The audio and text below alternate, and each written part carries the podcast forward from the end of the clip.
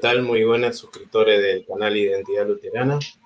En esta oportunidad tenemos de invitado al pastor Gabriel Burgueño. Primero, eh, pastor, bueno, aparte de pastor de, de una misión en Mar del Plata, bueno, es mi amigo también, así que le voy a hablar. van, a ver que la charla por ahí va a ser un poco más distendida. Sí, ya nos conocemos hace ya, ¿cuántos años? ¿Cinco, ocho años? ¿no? De 5 a 8 y mucho. Sí, más o menos, sí, 6 años, ponele. Bueno, así que por eso, si alguno por ahí dice por qué lo tutea, bueno, es parte de, nuestra amistad, ¿no? Eh, bueno, bueno eh, Gabriel, si te podés presentar y podés contar un poco de, de tu obra y de, tu trabajo pastoral, por favor. Sí, cómo no. Bueno, mi nombre es Gabriel Burgueño, como dice ahí la, pestañita. Soy pastor de la, de la misión Esmirna, acá en la ciudad de Mar del Plata. Una misión que ahora abarca también otro proyecto, podemos decir, que es la misión del barrio Las Canteras, misión que le hemos titulado o nombrado San Agustín. Y bueno, nosotros estamos hace cuatro años trabajando aquí en, mi ciudad, que es Mar del Plata, donde yo nací. Eh, al principio éramos presbiterianos, empezamos siendo una misión presbiteriana, estuvimos casi tres años siendo presbiterianos.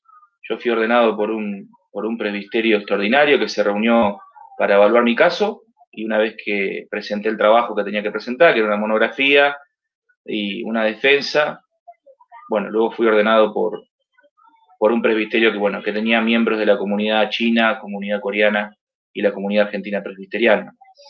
Luego de ese peregrinar en la fe, comencé a estudiar a formalizar mis estudios teológicos de manera universitaria, podemos decir, con acreditación universitaria, lo empecé a hacer en la Universidad Católica de mi ciudad. Y bueno, ahí comenzó un proceso de, reflexión sobre la fe en cuanto a la práctica, la liturgia y un montón de otros aspectos que me llevaron a buscar una historicidad, podemos decir, de la fe y bueno, a interpelar mi posición o mi cosmovisión cristiana de ese momento que era claramente reformada, podemos decir, de corte calvinista. Así que bueno, ahí tuve que, ser sincero conmigo mismo y, con la comunidad al, suscribirme ¿no? a, una, doctrina de los sacramentos más histórica y claramente una doctrina de los sacramentos como lo enseñan las confesiones luteranas y así también una eclesiología luterana. Y bueno, ahí comenzó mi peregrinar, digamos, en la búsqueda, primero consciente mía y luego de la comunidad, y bueno, ahí nos acercamos a la Iglesia Evangélica Luterana Argentina, en las cuales estamos ahora en un proceso de, incorporación, se puede decir, donde estamos eh, adscritos al circuito sur, que lo preside el pastor Eño Nieves. Así que más o menos un poco la, un resumen del de, largo camino que hemos llevado. Y bueno, obviamente nuestro contexto, el de la misión nuestra, es un contexto que podemos enmarcarlo dentro de la marginalidad. La marginalidad es una, una palabra que es una palabra que no es tan fuerte como decir la pobreza o la miseria, que es en realidad el, calificativo que iría, pero bueno, eso puede herir susceptibilidades, así que en una época donde hay que cuidar el lenguaje, utilizamos eh, el término marginalidad. Así que bueno, bueno, por eso vamos a ir un poquito adentrándonos más adelante, ¿no? Sí, sí.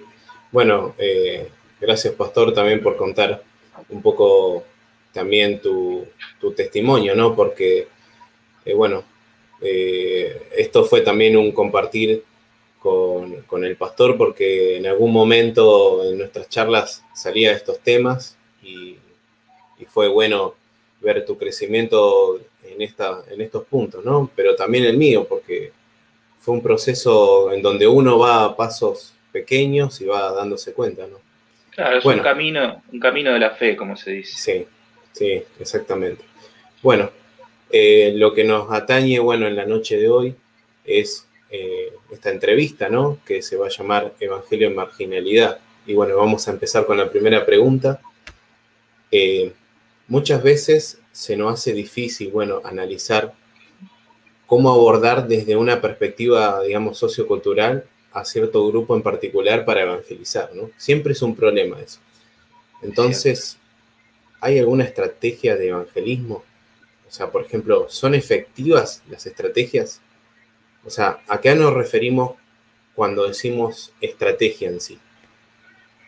Bueno, sí, son varias preguntas en una y vamos a tratar de, de desarrollar un poco para dejar un poco de claridad, ¿no? Porque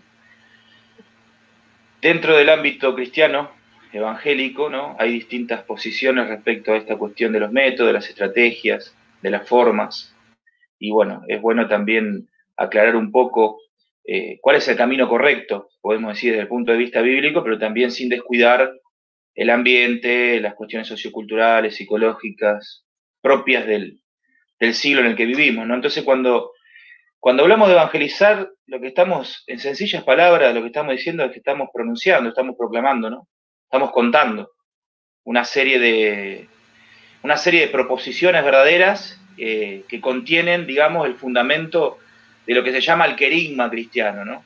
El querigma cristiano, de, eso, de, ese, de ese conjunto esencial de verdades que son primarias y fundamentales para la fe y para el anunciamiento de esa fe y para la aceptación de, ese, de ese querigma cristiano sobre aquel que voluntariamente no eh, se acerca al mensaje y lo acepta y lo recibe como esa buena noticia que es. Entonces estamos hablando de una pronunciación, estamos hablando de una proclamación en su sentido más básico, podemos decir, de contar aquello que nosotros hemos experimentado y que hemos conocido por medio de, del, del, Evangelio que nos fue predicado y que ahora lo transmitimos nosotros también. Entonces, ¿qué significa esto que estoy diciendo? Yo siempre suelo irme un poco por las ramas, así que tenga paciencia la gente. Significa que la tarea de evangelizar presupone que por medio del lenguaje vamos a expresar un mensaje que debe ser comprendido, ¿no? Claro. Por medio del lenguaje vamos a expresar un mensaje que debe ser comprendido. Esa pronunciación y esa proclamación es un mensaje que tiene que ser comprendido por el otro hay un vínculo, hay una realización propia del que mensajero hacia el, hacia el oyente. Y como resultado final de esa proclamación se busca la interpelación, una respuesta por parte del oyente que puede ser afirmativa o puede ser negativa.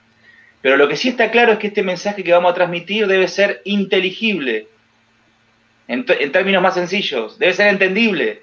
Sí. Y para que ese mensaje sea entendible, el mensajero se debe adecuar adecuar a la persona que va a recibir el mensaje. ¿Sí?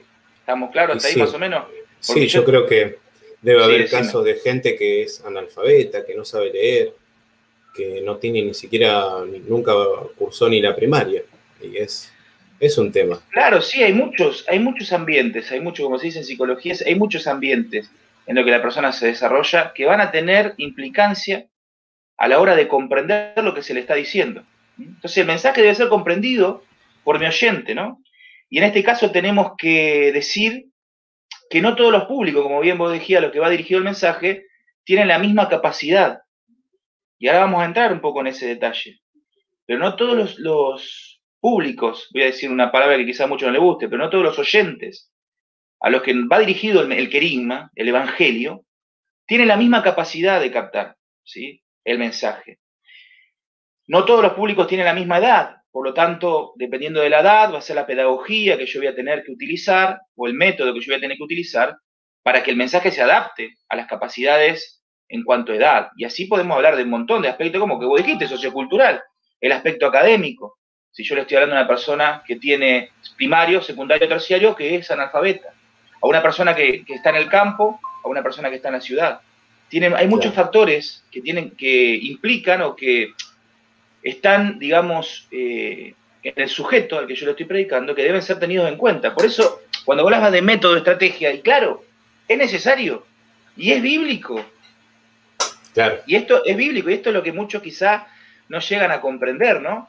El problema está en esto que yo que siempre recalco, ¿no? Cuando se habla de estrategias o se habla de métodos, enseguida eh, el consciente colectivo evangélico piensa en aquellos, aquellas sectas lo, voy a utilizar con propiedad este término, aquellas sectas carismáticas, podemos decir, o pentecostales de la tercera ola, ¿no? Esa, esa, ese estilo de, de pentecostalismo que es herético, que tiene, digamos, métodos que son heréticos. ¿no? Como conocemos, el G12 y un montón de, métodos que son más que nada de hipercrecimiento a nivel estratégico de mercadotecnia o estratégico empresarial, que nada que ver con el Evangelio. La persona no, no, vale en sí misma, sino lo que vale es eh, el número que, que significa para el proyecto que tiene determinada institución religiosa. O sea, la persona no tiene valor en sí, la persona no tiene dignidad en sí, por cuanto yo le debo predicar el mensaje, porque es el mensaje de salvación para el hombre, ¿no? Que por medio de Cristo va a alcanzar la plenitud del hombre, que es Cristo mismo, ¿no? Entonces, en ese sentido, estas estrategias de estas sectas, que han tenido mucha influencia dentro del movimiento evangélico, siempre de las corrientes anabaptistas, pero también de las corrientes históricas, bueno, cuando hablamos de estrategia en ese término, entonces ahí estamos en problema. ¿sí? Claro, estamos en eh, problema. Esta es la pregunta entonces, ¿no? Porque por ahí alguno en este momento se debe estar preguntando, ¿esto no sería pragmatismo, digamos, de alguna manera? o sea, ¿cómo ser bíblicos sin ser pragmáticos? Sería la pregunta. Sí, está bien. Está bien. Pero déjame entrar en, otro detalle, antes de entrar al tema de pragmatismo, para, para no saltearnos lo que dije al principio. Yo dije que la cuestión de la estrategia y del método era bíblica a la hora de la predicación del Evangelio. Y eso lo encontramos claramente en las Sagradas Escrituras y principalmente en la misión de San Pablo, que es la misión más rica para nosotros los cristianos, puesto que es el apóstol de los gentiles, y que el, Antiguo, Nuevo Testamento, perdón, está mayormente escrito por el apóstol Pablo. Así que eh, los máximos detalles de las misiones, las formas de la pastoral, la encontramos en, en las epístolas de San Pablo. Perdón, fíjate lo que dice Primera de Corintios. Acá tengo justo una anotación, copié un versículo. Primera de Corintios, eh, capítulo 9, versículo 19 al 23. Y dice, por lo cual, siendo libre de todos, me he hecho siervo de todos para ganar a un mayor número. ¿no? Acá ya hay la racionalidad ¿sí? de la forma en que San Pablo entiende cómo debe ser predicado el Evangelio, no solamente en la palabra, sino en la obra, ¿sí? o en la acción o en el testimonio personal. Y sigue, dice, me he hecho a los judíos como judío, para ganar a los judíos, a los que están sujetos a la ley, aunque yo no esté sujeto a la ley, como sujeto a la ley. ¿no? Y acá vamos a encontrar el caso de Timoteo. ¿Por qué circuncida? ¿No? Bueno, Exactamente. porque tenía que ganar a los judíos. Pero ahora vamos a entrar en eso. Para ganar a los que están sujetos a la ley. Y a los que están sin ley, como si yo estuviera sin ley. No estando yo sin ley de Dios, sino bajo la ley de Cristo. Para ganar a los que están sin ley, ¿no? acá hay un contraste entre judíos y gentiles, claramente. Dice, me he hecho, me, escuchá, ¿eh? Me he hecho débil a los débiles. Me he hecho débil a los débiles. Esto también es interesante, para aquellos pastores o aquellos que están en el agente de evangelismo, ¿no? Esta cuestión de tratar de adaptarme en mis formas a la persona o al grupo, ¿no? Identitario en el que yo estoy trabajando. Me he hecho débil a los débiles para ganar a los débiles. A todos me he hecho de todo para que de todos modos salve a algunos, ¿no? Y esto hago por causa del Evangelio para hacerme copartícipe de, de él, dice. Entonces, bueno, acá ya vemos cómo San Pablo entiende el, evangelismo, cómo entiende su misión. ¿eh? Él se niega a sí mismo en todo sentido, y lo primero que es importante aquí ¿eh? es el mensaje predicado de la manera inteligible, como dije yo, que el otro lo comprenda no solo por medio de mis palabras, y acá está, acá está la, la importancia de un concepto del evangelismo contextualizado y contemporáneo. No solo en las palabras que tienen que estar adecuadas al lenguaje que se habla. Nosotros no podemos hablar con un lenguaje arcaico, romántico, Reina Valera 1960, porque vosotros, hermanos, estáis. No, eso es anacrónico. Hay un lenguaje ¿sí? que identifica la cultura y del cual yo tengo que no solo tener conocimiento, sino también adaptarlo a mi discurso. Entonces acá vemos cómo San Pablo se maneja dentro de dos grupos identitarios diferentes, que dentro de esos grupos identitarios, que son los judíos y que son los gentiles, ¿eh? nos vamos a encontrar con subdivisiones, porque va a haber escala social, va a haber personas que son esclavas, que son libres, comerciantes, personas practicantes verdaderamente de la religión, otras personas que, no, que traen pecados, vicios. Entonces, hay todo una psicología por parte de Pablo, una cuestión no solo sociológica, antropológica, aunque, es anacrónico usar estos términos en el concepto de Pablo, ¿no? Pero se ven y vamos a verlo en este sentido. Vos fíjate que eh, te dije el tema de la circuncisión de Timoteo, ¿no? Si él dice que no hay que circuncidarse, que no tiene sentido, bueno, pero Timoteo venía de madres judías y estaba en un contexto judío. Por lo tanto, él entendió que ahí sí era necesario para testimonio de los judíos ¿eh? y para no, digamos, ir al choque con ellos. Por una cuestión técnica. Exactamente. Timoteo, voy a, voy a hablar en criollo, ¿no? Como me gusta a mí. Porque me muevo en un ambiente donde hay que hablar en criollo. Y sí. Vení para acá, Timoteo, es un cachito, ya está, y vamos a entrar y no vamos a tener problemas y vamos a poder anunciar lo que a nosotros nos importa, que es el Evangelio. Y lo mismo hace con los griegos. Fíjate lo que dice acá. Mientras Pablo eh, los esperaba en Atenas, le dolió en el alma, y acá está esto también que es muy importante, ¿no? Esto es muy importante. A ver, el evangelicalismo no es una cuota denominacional que yo tengo que hacer una o dos veces al año para conformar a mi denominación o porque está dentro de la currícula pastoral que tengo que cumplir. ¿Se entiende? Sí, se Porque pareciera eso. No, y no tengo a nadie en mente, lo digo en general, lo digo en todo ámbito. ¿sí? lo digo en el ámbito evangélico, lo veo en el ámbito católico, al estudiar en una universidad católica, entonces yo veo eso. Y vos fíjate que la motivación de San Pablo, la motivación de llevar el Evangelio, es este dolor en el alma. Fíjate que dice de ver la ciudad, que la ciudad estaba llena de ídolos. Así que discutía en la sinagoga con los judíos y con los griegos que adoraban a Dios, a diario hablaba en la plaza con los que se encontraban allí, ¿no? San Pablo se me venía ese ejemplo.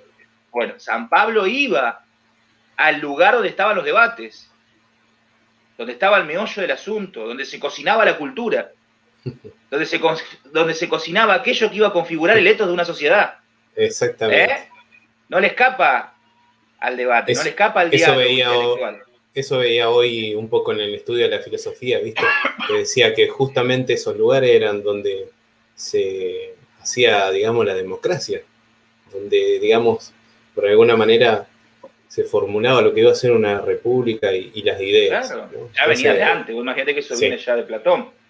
Pero fíjate que sigue diciendo el texto, ¿no? Y es, es muy interesante. Dice, algunos filósofos epicúreos y estoicos Dice, entablaron conversación con él, se acercaron. Unos decían, ¿qué querrá decir este charlatán, no?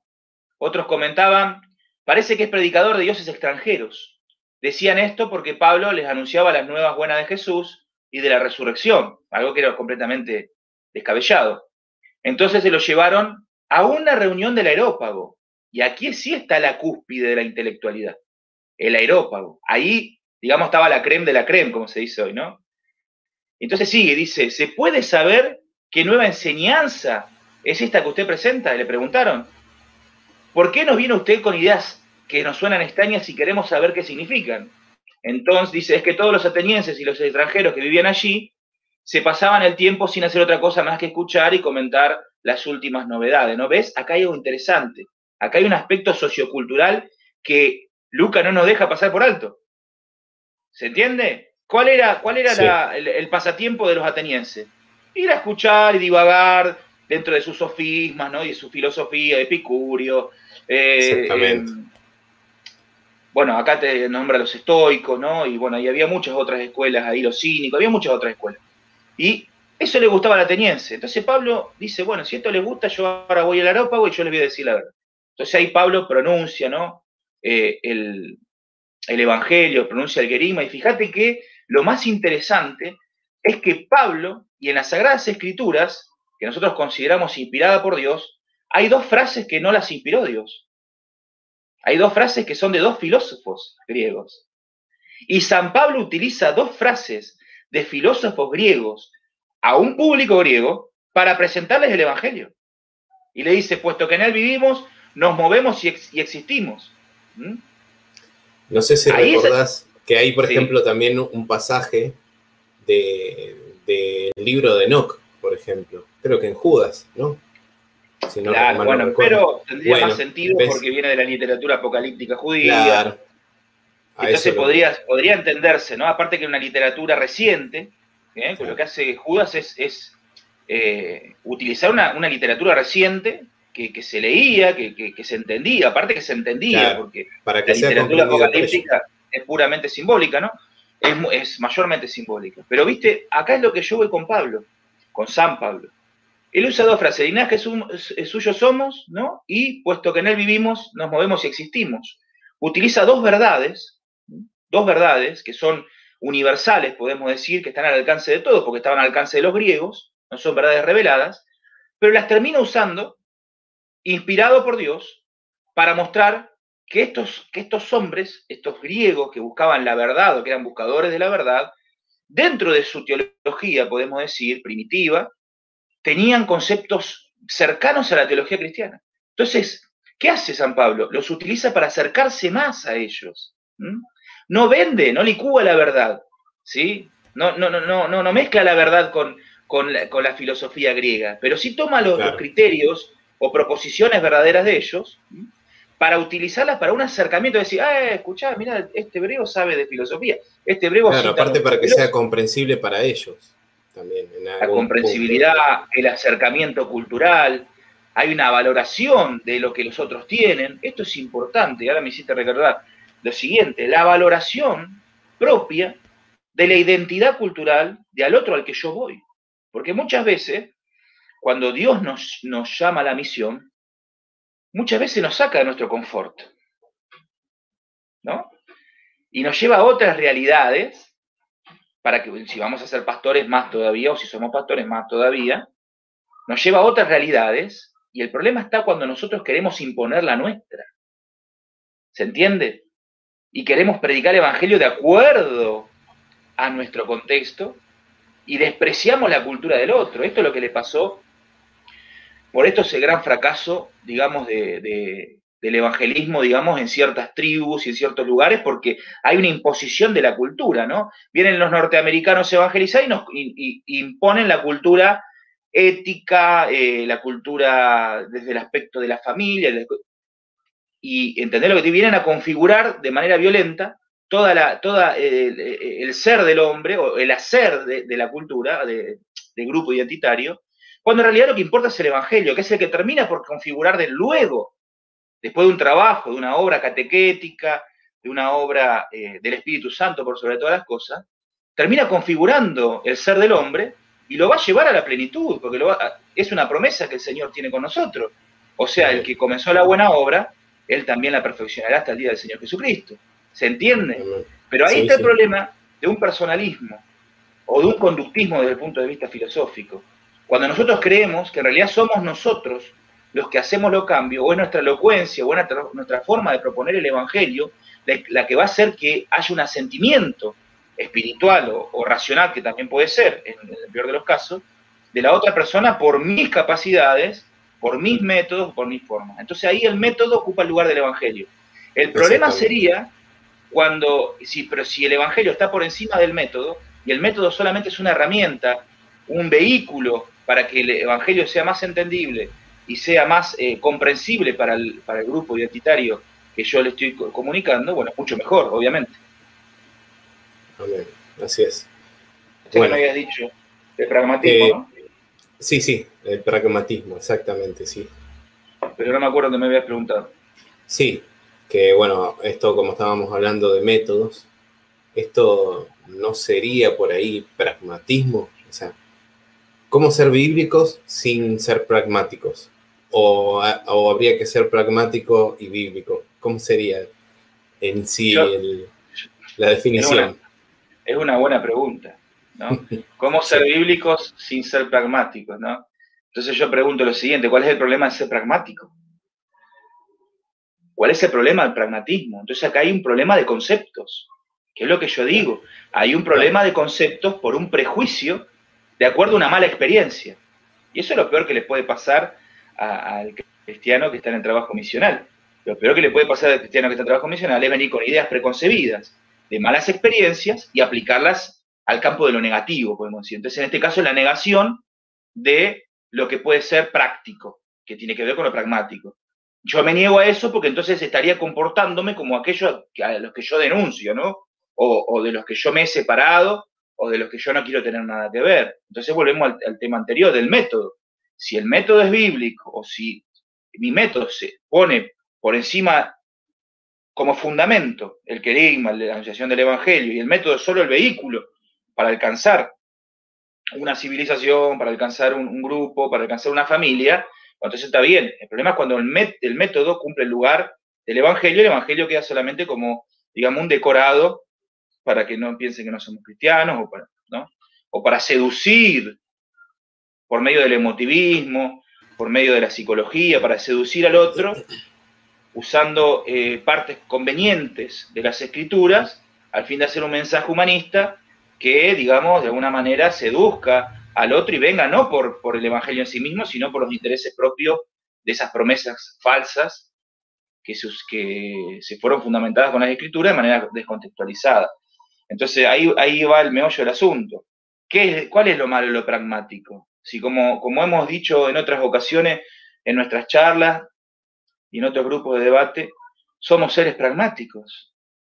Somos seres pragmáticos. Todo el tiempo estamos haciendo cosas pragmáticas. ¿no? Y yo siempre doy el ejemplo de, si a mí me duele la panza porque comí algo que me cayó mal, yo voy al botiquín o a cualquier lado, agarro una buscapina o algún otro, algún otro, eh, algún otro medicamento que sabemos que es de venta libre y que hace bien al estómago, y yo me lo tomo, ¿no?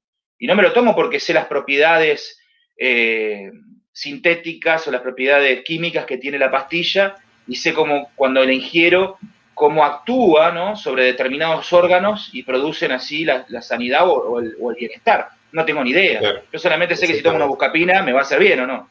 Eso es pragmatismo. Entonces, lo práctico no siempre está mal. Y no, en, el mundo evangélico tampoco. O sea, en, el ámbito de lo, evangelístico, ser un poco pragmático, no, no está mal en sí mismo. El problema es, como yo te digo, cuando el pragmatismo termina por sustituir ¿sí? Eh, el Evangelio, que es lo más importante. Amén.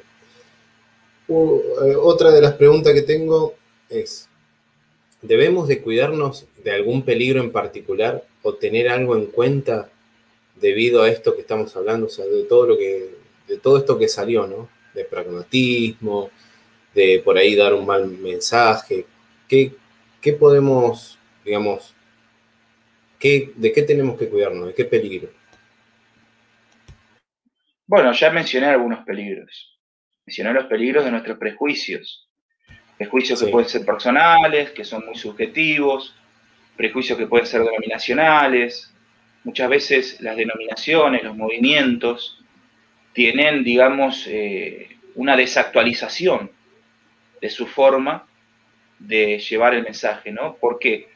porque no se han puesto, digamos, los teólogos del, los teólogos de la denominación no se han puesto a discutir estos temas, siguen usándose métodos antiguos que responden a otro marco social. O sea, esto, esto lo tiene que entender el, pastor que quiere hacer una tarea, eh, digamos, efectiva y fiel, tiene que estar actualizado. ¿Mm? y, y el que va a hacer la misión tiene que estar actualizado. No alcanza solamente con conocer la Biblia, no alcanza solamente con ser un hombre de oración, no alcanza porque el hombre tiene que estar comprometido con el ahora.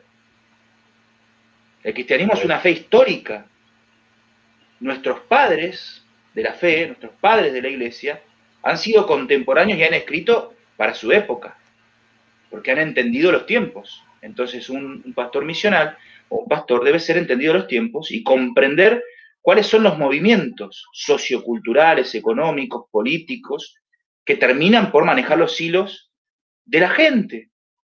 Porque la gente vive en sociedad y está permeado por el pensamiento único de estos tiempos que vivimos, aunque hay fragmentación del pensamiento, hay una, hay una configuración por parte de los mecanismos, en este caso de los estados democráticos, ¿eh? de bajar una moral específica. Esa moral va, va terminando adoptándose a los distintos estratos sociales de maneras diferentes, por lo tanto, el pastor misional tiene que comprender cómo esa bajada de moral específica termina por relacionarse con estos diferentes tipos de estratos, ¿no? Y cómo esos distintos estratos sociales convergen entre sí también, o sea, hay una dinámica cultural, social, eh, política, filosófica, psicológica, que no podemos pasar de largo, porque va a terminar infiriendo en la forma en que yo predique el Evangelio. Y el Evangelio tiene que poner énfasis, y esto quizá hay, gente que lo, pueda llegar a malentender lo que voy a decir. El Evangelio está predicado a, un hombre, a una persona. ¿Eh? Y el Evangelio presupone que esa buena noticia viene a remediar el problema de esa persona. Problema que a primera vista, ¿sí? A primera vista, lo primero que nos dice la Biblia es el pecado, ¿no? La consecuencia del pecado, ¿no? Viene a perdonar el pecado del hombre, viene a restituir o restaurar y a religar el hombre hacia Dios, ¿no? El término religión, religación, religarlo, restaurarlo, ¿no? Volver a poner al hombre su eh, situación filial con, con Dios como Padre, y eso le produce un montón de beneficios desde el ámbito de la promesa, ¿no? Desde la hora también, porque el hombre comienza a experimentar su religación con Dios y comienza a caminar sobre esa plenitud que va a gozar, digamos, esa plenitud que va a gozar por completo, de manera plena, como dice la palabra, sin ser redundante, ¿no? Cuando esté cara a cara con el Padre. Pero ya comienza un proceso de restauración y comienza un proceso de el hombre caminando junto con Cristo hacia esa eh, culminación del hombre perfecto, que es Cristo como imagen, pero que nosotros también vamos a participar cuando estemos en su presencia. Entonces, en ese sentido, el mensaje del Evangelio está destinado al hombre. Y desconocer al hombre, ¿sí? Desconocer al hombre, al hombre actual, al hombre hoy, al hombre que, hoy experimenta la realidad propia, entonces es un grave problema. Entonces muy difícil. Imagínate vos, ¿no? Eh, quería eh, pensar en una cosa, ¿no? Imagínate vos, ¿no? Por ejemplo, si no conocemos mucho del ámbito en donde vamos a ir, por ejemplo, no sé, vamos a decir en una zona muy marginal, en donde se mueven las drogas, y hay diferentes drogas, y no tengo el conocimiento por ahí de, cierto eh, psicotrópico o de, de lo que provoca la sustancia, también no voy a poder conocer lo que la persona le va a suceder o lo que le sucede. Es claro, actualizar en sí el que esté oyendo esto puede pensar, y bueno, pero entonces tengo que ser especialista en todo. No, no, no. No, no, no. no vayamos por las ramas. Pero si yo voy a misionar en un campo, yo tengo que conocer ese campo. Mira, estábamos en una, en una reunión de Circuito Sur, ¿no? Que, con, los pastores de la Hiela, de la Iglesia Evangélica de Argentina, ¿no? Estaba Roberto, estaba el pastor Nicolás, estaba el pastor Reño, estaba el pastor Edgardo. Entonces, eh, Roberto pone una situación en la mesa y con una lucidez impecable, el pastor Edgardo dice, hay que hacer un relevamiento sociocultural de ese lugar. Tenemos que relevar los grupos identitarios por sus edades, por sus, por sus eh, formas de vida, qué tipo de clase. Bueno, hizo un trabajo fenomenal con unas gráficas, todo. Ahí, ahí recién se puede empezar a hablar en serio de una revangelización de aquel lugar. Si no, nos estaríamos volviendo, y esto con, lo digo con todo respeto a, los pentecostales, porque yo fui muchos años pentecostal, ¿no? Eh, si no, nos estaríamos volviendo perfectos pentecostales. O sea, vamos y, vamos, ¿no? Y bueno, hay veces que, bueno, Dios nos manda de esa manera, eh, sin preparación previa, Dios hace la obra, pero son las maneras extraordinarias que Dios puede obrar. Pero normalmente se requiere una preparación, ¿sí? Y esa preparación tiene, está implicado no meramente un acto racional, ¿sí? sino que está implicado ese dolor por las almas que siente San Pablo cuando yo lo mencioné. Estaba Pablo en Atenas esperando a los demás, dijo, mira esta gente, está sumergida en la idolatría. Pero no solo el problema de la idolatría que los iba a condenar al infierno, a Pablo le, importa algo más que eso también. ¿eh? Hay que dejar de ser también un poco infantil a la lectura de la Biblia. A Pablo, le, a Pablo lo que le interpela de esa situación no es solamente que esas almas se vayan al infierno porque eso ya está implicado en el mensaje, sino que esa, esa persona están viviendo indignamente por causa de, las deidades que adoran, porque las deidades que adoran terminan por, digamos, como siempre uso esta palabra, que la voy a repetir mucho, configurar el quehacer de ellos. Y muchas veces el quehacer de ellos era deshonrar el cuerpo, eh, usar las mujeres para ciertas cosas, ¿no? Entonces, hay todo una, una, una visión antropológica que está implícita en el mensaje del Evangelio. No nos olvidemos que Cristo viene por amor ¿no? a la criatura. se compadece del hombre. Entonces nuestra, nuestra actitud hacia el hombre debe ser la misma en cuanto, bueno, yo me voy a preparar de la mejor manera posible para poder llevar el Evangelio de la mejor manera. Si yo sé que es el Espíritu Santo quien obra en los corazones, eso está más que claro. Pero si el Espíritu Santo nos usa a nosotros, nosotros nos debemos también de responsabilizar de esa, actividad que el Espíritu Santo nos manda hacer, de ese ministerio, y hacerlo con la mayor seriedad posible. ¿no? Amén. Y yo creo que también ahí está, ¿no? El dejar un poco, tal vez, ese dogmatismo y pensar en, la persona, ¿no? Porque hay muchas veces que, ¿en qué pensamos? Pensamos, no, eh, eh, no, que vengan tantos a la iglesia y dejamos de lado por ahí oh. la parte personal de las personas, ¿no? Ese es otro problema.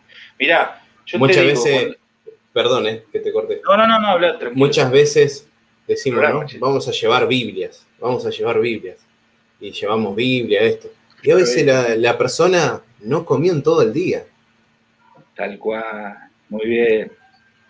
Mirá, eh, respecto a esto que vos decís, ¿no? Por eso cuando yo empecé este tema dije cuál era el fin del evangelismo, ¿no? ¿Qué es lo que nos mueve a nosotros al evangelismo?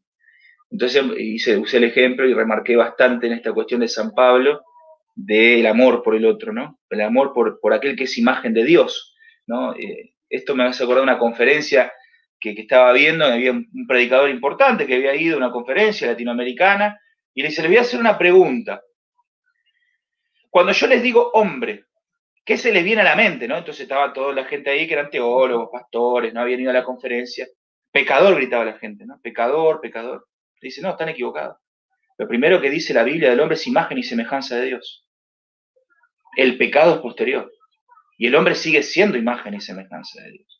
Por lo tanto, tiene dignidad intrínseca. Y para el Evangelio, innata, inherente, es dignidad del hombre. Y cuando yo veo al hombre, veo el reflejo de Dios, porque dice imagen y semejanza de Dios. Por lo tanto, mi motivación no es solamente la mera obediencia al mandato, ¿no? Porque acá está el deber, esto es re eh, filosofía alemana, ¿no? El deber, la, filosofía del deber, ¿no?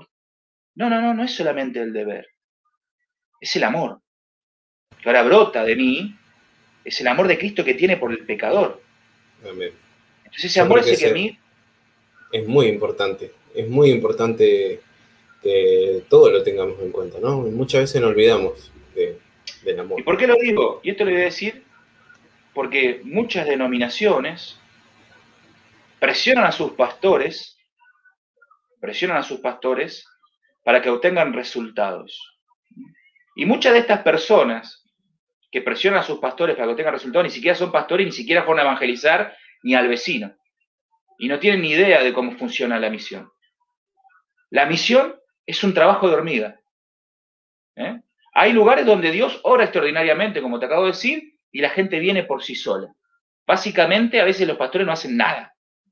La gente viene, porque hay una disposición previa de Dios, extraordinaria, milagrosa, sobrenatural, que en el tiempo cumplido llegó justo el pastor y estaba esa cosecha lista para, levantar, ¿no? Pero en la mayoría de los casos la tierra es árida. Y es un laburo, hay que dar vuelta a la tierra, esperar las estaciones, sembrar la semilla. Y como recién, si hay un pastor que recién sale del seminario, recién está aprendiendo capaz que la siembra mal, tiene que esperar el otro año para volver a sembrar de nuevo. Es un laburo que es lento, que tiene muchas recaídas, que, que por momentos parece que está dando fruto, que viene gente y después esa gente se cae, no viene es un trabajo difícil, pero los resultados en realidad, los resultados en realidad del verdadero eh, evangelio predicado, no es meramente la cantidad, sino es la palabra sembrada. Eso es lo que importa. Lo que importa es que se, que, se, que se siga al ministro, que se lo acompañe pastoralmente, que se le dé los recursos para que él siembre la palabra. Porque al fin y al cabo, como, como decimos siempre, la obra del Señor. Y la obra puede dar frutos incluso después de décadas por cuanto muchos tienen, muchos tienen en poco el trabajo con los niños.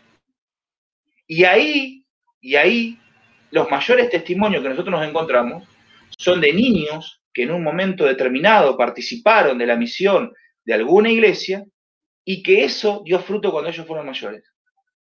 ¿Eh? Entonces, a lo que voy es, que, Yo te voy a contar, perdón, eh, que te corte un segundo. te, voy a contar, te voy a contar una cosa, ¿no? Eh, esto voy a hablar de, una denominación bautista. Allá en Mateo, el pastor, eh, ¿qué hacía? Hacía como tipo una catequesis, ¿no? Una escuela bíblica, en donde hacía una, una merienda, y iban más o menos unos 20 chicos del barrio. Ahí donde yo nací, en Mateo, es un pueblito muy chico, muy rural, y aparte hay mucha pobreza. Y vos podés creer que hoy esa iglesia tiene más de 200 miembros. Todo porque por la llegada, uff, eh, creo que más o menos unos 20 años. luego de 20 años se vieron esos frutos. Pero bueno, ese pastor hubiese sido destituido seguramente por alguna institución. o trasladado. Sí, es verdad. Pero, ¿qué pasó? Se trabajó tanto con los niños, fue tan grande ese trabajo, y lo hizo con tanto amor, ir a buscar a, veces de pelear con los padres, de que los padres tengan rechazo, de padres por ahí con problemas graves de alcohol, drogadicción, y tener que sacárselos, ir a la casa, sacárselos, llevarlo, enseñarle del Evangelio, y que esos chicos, eh, al ver lo que vivían ellos ¿no? en la iglesia, después volcarlo a la familia y los padres se convertían o volvían a la, otra vez al Evangelio, después de escuchar al Hijo. Era una cosa impresionante. La verdad que yo veía ese, ese, trabajo pastoral y enorme, y por eso tenés razón, sí, es un trabajo de hormiga, a veces eh, también vemos fracasos, caídas, pero, pero eso no nos tiene que desanimar, ¿no? No, sin duda que no. El desánimo es igual inevitable. Eh, hay también un idealismo, también, bueno, eso lo podemos charlar en otra, en otra ocasión. El idealismo hacia el pastor, ¿no? El idealismo, ¿no? Pero no, el, estado de ánimo no fluctuante a veces es fuerte, porque claro, inevitablemente uno también es exitista y quisiera resultados, quisiera, pero bueno, ahí está, eh, en ese momento hay que entregar el corazón al Señor y decir, Señor, tu obra, no es la mía, y eh, si estoy fallando en algo, mostrámelo hoy, si no, nada, seguiré sembrando hasta que quizás sea otro el que recoja. ¿no? Moisés no entró a la tierra prometida y, fue Josué el que la alcanzó, pero a lo que voy es que no tenemos que tener esa visión exitista y resultadista de los números, porque muchas veces eh, se, se, pierden ministros por la presión, se cansan los ministros, se frustran por causa de las presiones denominacionales que no tienen sentido porque ni siquiera están enterados del real, trabajo que están haciendo. Hay personas que trabajan, hay misiones que trabajan con ancianos, que están en geriátricos. Eso, eso nunca se va a ver. Pero esas personas que le está haciendo predicar el Evangelio, muy probablemente cuando el pastor vaya y esté cara a cara con el Señor, ahí van a estar sus galardones, hermano. Y bueno, la denominación, la denominación ya no va a tener tiempo para, para honrar a ese pastor como dice San Pablo como dice San Pablo, al pastor que predica bien la palabra, sea digno de doble honra, ¿no? Pero bueno, ese es otro tema. Ya, viste que yo, si vos me dejás a mí, ya me conocés, ¿no? Sí, sí. todos temas que son, son ásperos. Sí, pero la verdad que, bueno, son muy importantes y está muy interesante lo que estamos hablando. Bueno, ahora hablemos de un punto importante, ¿no? Que esto va a ser un poco dogmático por ahí. ¿Cuál es el balance que debemos hacer de ley y evangelio con gente golpeada, por ejemplo, por las drogas, el hambre, etcétera? ¿No? O sea, el mensaje es el mismo. ¿Cómo es, en definitiva, la forma de abordar el evangelio con esa gente? Como hablábamos hoy, ¿no?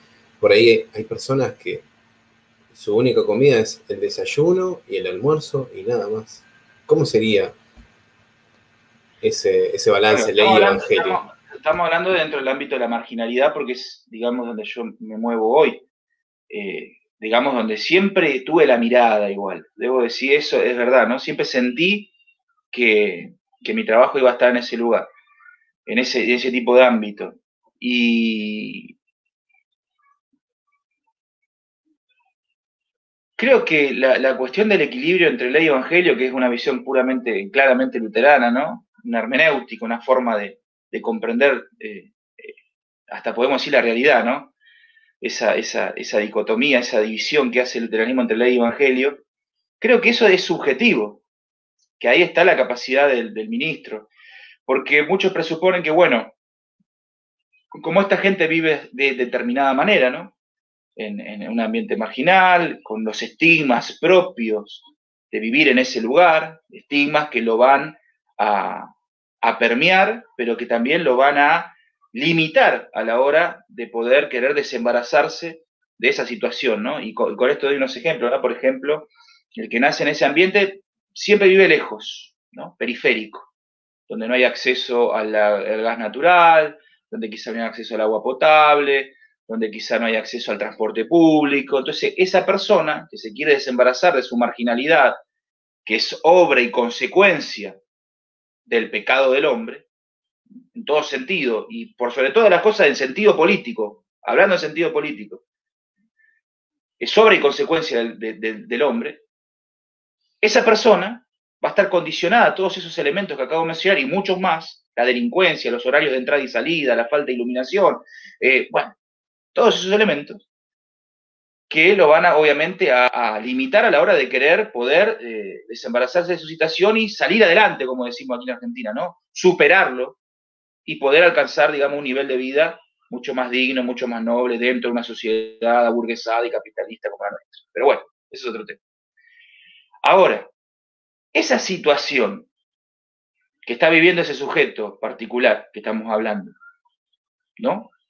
¿Lo hace humilde de espíritu? Te preguntan, ¿no? Porque muchas veces malentendemos nosotros, ¿eh? Muchas veces nos vamos a encontrar con un rico, un tipo poderoso, que quizá presenta rasgos de humildad interior. Y quizá nos vamos a encontrar una persona que vive en una choza de cartón, que es un tipo soberbio y orgulloso. No orgulloso quizá de su situación material, pero sí orgulloso de sí mismo. Entonces ahí está la subjetividad de cada persona, y que es independiente al marco social y cultural en el que viva. Pero hay una realidad. Hay una realidad que creo que es lo que vos me estabas queriendo decir y que yo también lo comprendo y no descuido ese lugar que es el que muchas veces estas personas ya están viviendo la condena en sí mismos, ¿no? ¿Eh? Porque es muy fuerte quizá lo que voy a decir, pero se llama evangelismo de marginalidad, así que tengo, creo que si hay alguien susceptible, se, debería ir. Pero nosotros nos vamos a encontrar con personas, ¿no? Nos vamos a encontrar con personas, por ejemplo, nos vamos a encontrar con una persona de 35 años, un varón masculino, 35 años. Esta persona, bueno, eh, delinquió desde chico, consume cocaína, consume todo tipo de estupefacientes que estén a su alcance, vive eh, en estado de borrachera, es violento, le pega a su, a su mujer, le pega a sus hijos, deshonra a su madre, pero aparte también eh, este hombre cumplió una condena por homicidio. Entonces, bueno, nosotros lo vamos a enseguida clasificar como una persona delincuente, mala, de mal vivir, un malviviente. Pero detrás de todo eso hay una historia de vida, ¿eh? del cual también somos responsables como sociedad en este caso los argentinos. Puesto que, eh, ya me voy a meter en un tema político, pero voy a terminar, voy a terminar de, cerrar la idea. Puesto que como sociedad nosotros nos desembarazamos de esas situaciones porque no estamos, no son nuestros vecinos quizá, o no estamos eh, rodeados de esas personas, las encontramos fortuitamente por ahí, por lo tanto a mí no me compete, es competencia del Estado, ¿no? Porque el Estado hoy es competencia de todo. Sin embargo, para el cristiano no es así. El cristiano debe sentir, digamos, debe tener un sentido de responsabilidad social de esas cosas que pasan. Entonces ahí te digo, este fulano que tiene todas esas características, que cae en la categoría de lo malo, del malhechor, del violento, de aquel que debe estar preso, ¿no? Y que, seguramente cumplió su condena. Y está bien que esté en ese lugar porque él se lo ganó, porque él, podría haber trabajado. La otra vez discutía con un amigo que me decía lo mismo. ¿no? Bueno, pero esa gente si quiere puede trabajar. No, mira, flaco, le digo yo, ¿sabes cuál es tu problema? Que vos naciste en un marco ético y moral que te dio las herramientas, ¿eh? En tu voluntad y en tu capacidad intelectiva, para seguir un camino que ellos no tuvieron. Porque a ellos de chico lo abusó el abuelo sexualmente, el padre se embriagaba y lo mataba a palos, no le daban de comer, lo humillaban públicamente, no tenía calzado para ir a la escuela. Entonces te quiero ver a vos en esa circunstancia, te quiero ver a vos en esa situación, si tuviese superado, como a veces esos discursos románticos que vemos del villero, del villero que fue a la UBA, ¿no? Y se graduó en antropología. Es uno. Sí. Contra miles de, violadores, contra miles de delincuentes que están condicionados por parte de un sistema que lo lleva a ese lugar. Y esto pudiera parecer un discurso político de izquierda. Bueno, vos que me conocés sabés que yo soy todo lo contrario al pensamiento de izquierda. Pero como yo vivo en esos ambientes, porque los camino, camino a esos lugares, conozco a las personas, las escucho, vivo con ellos sus experiencias, yo me doy cuenta de esto. ¿no? Entonces yo ahí puedo decir, bueno, en realidad esta gente está viviendo un infierno en su propia vida. Y sí, quizás sí. Y esas personas, si presentan un rasgo de humildad a la hora de recibirnos, en el recibimiento, vos fíjate lo siguiente, yo cuando llego, por ejemplo, a varias las canteras, es un recibimiento de honra, ¿no? De las personas, ¿no? Pero no una honra que a mí me enorgullece en el sentido eh, eh, de vanagloria, sino una honra en la que uno se siente querido, ¿no? Ahí viene el pastor. Ahí viene el pastor. Te abrazo, venga, pastor. Entonces, esa gente ya te está mostrando su humildad. ¿Qué va a decir con la ley? ¿Eh? Si la ley ya se le, está aplastando la cabeza con el piso de tierra, amigo. ¿Me entendés? con que no tiene garrafa para calentar la leche. ¿Qué le va a decir con la ley? No, a esa persona tiene que presentar la gracia. ¿Sí? Le tiene que presentar la gracia, le tiene que presentar el amor de Cristo. Le tiene que presentar ¿no? esa restauración que promete el Señor del ser del hombre caído. Pero bueno, como te digo, es una cuestión subjetiva. Ya te digo, te podés encontrar con gente que vive en esta situación y que ha pasado por todas esas tribulaciones, pero que es tremendamente soberbia y orgullosa. Bueno, entonces ahí hay que confrontarlo, ¿no? Ahí hay que mostrarle que, que, todo lo que le ha pasado no le inculpa de sus acciones, ¿no? Y que, y que la ley de Dios le está marcando a cuál es su destino. No sé si respondí, qué sé yo, Juan. Sí, no, perfectamente. Perfectamente. Está muy bien, está muy bien.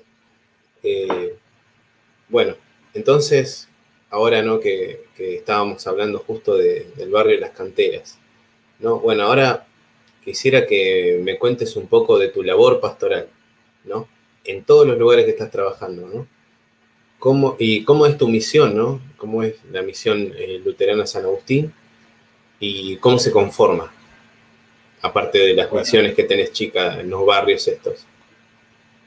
Claro, bueno, eh, es linda pregunta porque nunca hablo de esto mucho, pero bueno, tampoco porque muchos no me preguntan, pero claro, la misión del barrio Las Canteras es una misión muy hermosa, una misión que, yo veo la mano de Dios ahí, porque fue una misión que no fue forzada, no, o sea, no, no se me ocurrió a mí ir a, predicar el Evangelio a, a, 60 cuadras de mi casa, ¿no? O de donde está la misión. Eh, central, Misiones Mirna, sino que se da por un producto, de una concatenación de hechos que me termina llevando a aquel lugar, ¿no? Como te digo recién, Las Canteras es un barrio periférico, azotado por la delincuencia, azotado por la marginalidad en su máxima expresión y azotado también por la droga. Mucha venta de estupefacientes. Yo vengo a caer, por la obra de Dios, por un panfleto que llega, con mi número de teléfono, a la casa de una mujer que está con arresto domiciliario por venta de drogas. Ahora, te hago una pregunta. Sí. Te hago una pregunta. Este es informal. Ese, esos panfletos fueron los que habríamos preparado, que vos me pasaste y me dijiste, a ver, hermano, ¿cómo podemos modificarlo? ¿O me los mostraste o algo así? Puede ser, no me acuerdo, Juan, mira. Puede ser, ¿no? ¿Vos decís los panfletos que hicimos para pegar? Sí. O eso no, no, no. Ah, no, bueno. un folleto, personal, pues. Ah, yo dije, wow. No, no, eso no, eso, fue una buena idea también, pero no, por eso no. Fue un panfleto personal. Ah, eso podemos hablar otro día, ¿no? De las formas de sencillas y, baratas de predicar el Evangelio. Eh, bueno, le llega un folleto a esta mujer, me llaman por teléfono, voy. Bueno, resulta que, claro, tenía esta tobillera electrónica, estaba presa domiciliaria, y toda su familia en la misma situación. Sus hijas eh, una, una, esquina, otra pero con la misma situación de la tobillera electrónica, porque era toda una familia que estaba, digamos, en esta actividad ilícita. Los varones presos en, la unidad de Batán, penitenciaria aquí de Batán, bueno, y comienzo, ¿no? Empiezo a ir, la escucho, y empiezo a hablar del Señor, predico el Evangelio, y empezamos a trabajar con una catequesis muy sencilla, se fue sumando gente, me fue llamando gente de otras casas para que las vaya a visitar, y se fueron formando como micro casas de oración, ¿no? Una nunca se iba yo media hora una, media hora otra, ¿no? Hasta que mi idea era unificarlos a todos, ¿no? Así que así se fue dando de a poco, hasta que en un momento vi que había tantos chicos, tantos, tantos, tantos, tantos, que digo, bueno, sería lindo poder realizar aquí una escuelita dominical. Bueno, empezamos, pero todo esto a pulmón. Vos que me conocés sabés que la misión que nosotros tenemos somos 15. Somos 15, somos tres gatos locos y la, y, la gente que viene a nuestra misión, la misión central es, es gente adulta mayor, gente jubilada, ¿no? ¿Y eso qué significa?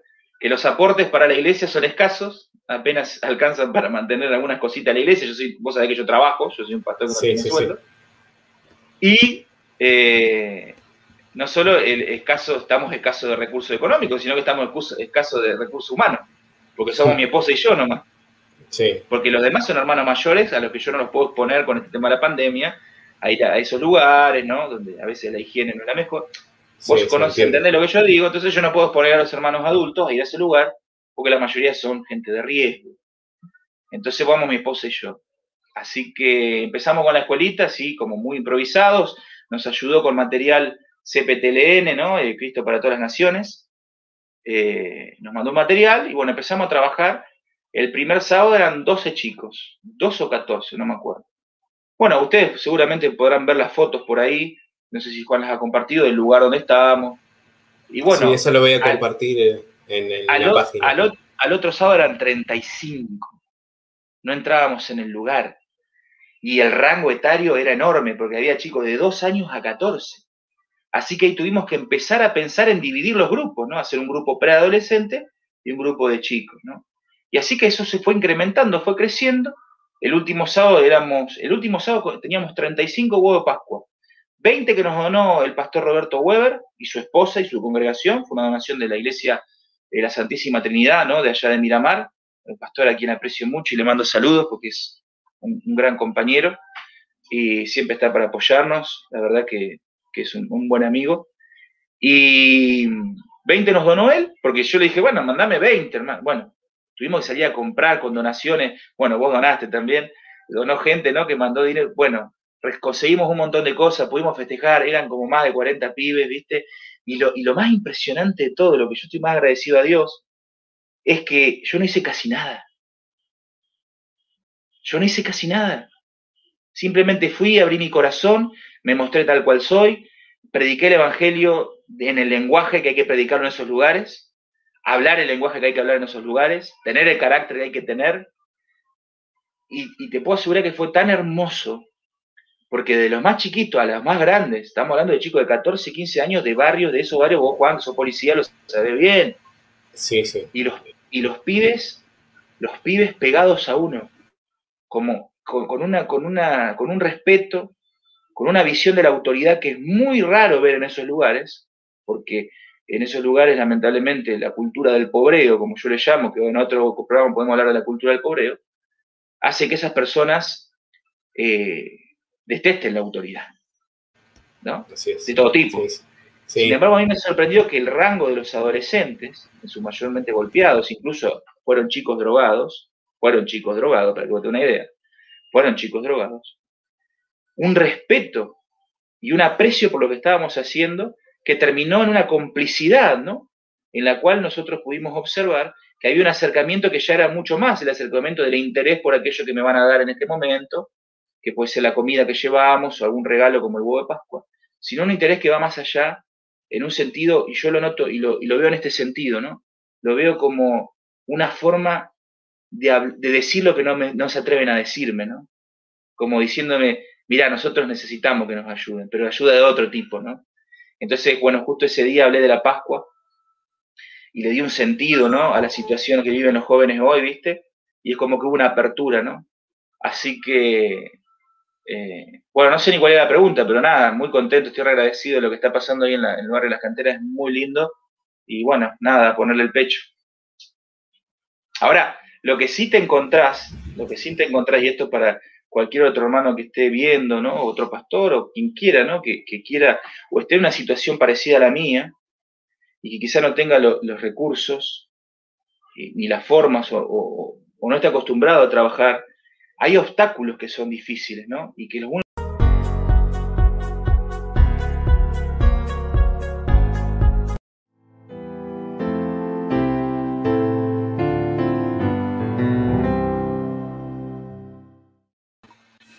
¿Qué tal? Muy buenas suscriptores del canal Identidad Luterana. En esta oportunidad tenemos de invitado al pastor Gabriel Burgueño. Primero, eh, pastor, bueno, aparte de pastor de, de una misión en Mar del Plata, bueno, es mi amigo también, así que le voy a hablar. van, a ver que la charla por ahí va a ser un poco más distendida. Sí, ya no conocemos hace, ya, ¿cuántos años? ¿Cinco, ocho años? ¿no? De cinco a ocho y mucho. Sí, más o menos, sí, seis años, ponele. Bueno, así que por eso, si alguno por ahí dice, ¿por qué lo tutea? Bueno, es parte de, nuestra amistad, ¿no? Eh, bueno, bueno eh, Gabriel, si te podés presentar y podés contar un poco de, tu obra y de, tu trabajo pastoral, por favor. Sí, cómo no. Bueno, mi, nombre es Gabriel Burgueño, como dice ahí la, pestañita. Soy pastor de la, de la misión Esmirna, acá en la ciudad de Mar del Plata. Una misión que ahora abarca también otro proyecto, podemos decir, que es la misión del barrio Las Canteras, misión que le hemos titulado o nombrado San Agustín. Y bueno, nosotros estamos hace cuatro años trabajando aquí en, mi ciudad, que es Mar del Plata, donde yo nací. Eh, al principio éramos presbiterianos, empezamos siendo una misión presbiteriana. Estuvimos casi tres años siendo presbiterianos. Yo fui ordenado por un, por un presbiterio extraordinario que se reunió para evaluar mi caso y una vez que presenté el trabajo que tenía que presentar, que era una monografía y una defensa, bueno, luego fui ordenado por, por un presbiterio que, bueno, que tenía miembros de la comunidad china, comunidad coreana y la comunidad argentina presbiteriana. Luego de ese peregrinar en la fe, comencé a estudiar, a formalizar mis estudios teológicos de manera universitaria, podemos decir, con acreditación universitaria, lo empecé a hacer en la Universidad Católica de mi ciudad, y bueno, ahí comenzó un proceso de, reflexión sobre la fe en cuanto a la práctica, la liturgia y un montón de otros aspectos que me llevaron a buscar una historicidad, podemos decir, de la fe y bueno, a interpelar mi posición o, mi cosmovisión cristiana de ese momento que era claramente reformada, podemos decir, de corte calvinista. Así que bueno, ahí tuve que, ser sincero conmigo mismo y, con la comunidad al, suscribirme ¿no? a, una, doctrina de los sacramentos más histórica y claramente una doctrina de los sacramentos como lo enseñan las confesiones luteranas y así también una eclesiología luterana. Y bueno, ahí comenzó mi peregrinar, digamos, en, la búsqueda, primero consciente mía y luego de la comunidad, y bueno, ahí nos acercamos a la Iglesia Evangélica Luterana Argentina, en la cual estamos ahora en un proceso de, incorporación, se puede decir, donde estamos eh, adscritos al circuito sur, que lo preside el pastor Eño Nieves. Así que más o menos un poco la, un resumen de, largo camino que hemos llevado. Y bueno, obviamente nuestro contexto, el de la misión nuestra, es un contexto que podemos enmarcarlo dentro de la marginalidad. La marginalidad es una, palabra que es una palabra que no es tan fuerte como decir la pobreza o la miseria, que es en realidad el, el calificativo que iría, pero bueno, eso puede ir susceptibilidades, así que en una época donde hay que cuidar el lenguaje, utilizamos eh, el término marginalidad. Así que bueno, bueno, pero eso vamos a ir un poquito adentrándonos más adelante, ¿no? Sí, sí. Bueno, eh, gracias Pastor también por contar un poco también tu, testimonio, ¿no? Porque, eh, bueno, esto fue también un compartir con, el pastor porque en algún momento en nuestras charlas salían estos temas y, fue bueno ver tu crecimiento en, esta, en estos puntos, ¿no? Pero también el mío, porque fue un proceso en donde uno va a pasos pequeños y va dándose cuenta, ¿no? Claro, es un, camino, un camino de la fe, como se dice. Sí, sí, exactamente. Bueno, eh, lo que nos atañe, bueno, en la noche de hoy es eh, esta entrevista, ¿no? Que se va a llamar Evangelio en Marginalidad. Y bueno, vamos a empezar con la primera pregunta. Eh, muchas veces se nos hace difícil, bueno, analizar cómo abordar desde una perspectiva, digamos, sociocultural a cierto grupo en particular para evangelizar, ¿no? Siempre es un problema eso. Entonces, ¿hay alguna estrategia de evangelismo? O sea, por ejemplo, ¿son efectivas las estrategias o sea, ¿a qué nos referimos cuando decimos estrategia en sí? Bueno, sí, son varias preguntas en una y vamos a tratar de, de desarrollar un poco para dejar un poco de claridad, ¿no? Porque dentro del ámbito cristiano, evangélico, ¿no? Hay distintas posiciones respecto a esta cuestión de los métodos, de las estrategias, de las formas. Y bueno, es bueno también aclarar un poco eh, cuál es el camino correcto, podemos decir desde el punto de vista bíblico, pero también sin descuidar el ambiente, las cuestiones socioculturales, psicológicas, propias del, del siglo en el que vivimos, ¿no? Entonces, cuando, cuando hablamos de evangelizar, lo que estamos, en sencillas palabras, lo que estamos diciendo es que estamos pronunciando, estamos proclamando, ¿no? Estamos contando una serie de, una serie de proposiciones verdaderas eh, que contienen, digamos, el fundamento de lo que se llama el querigma cristiano, ¿no?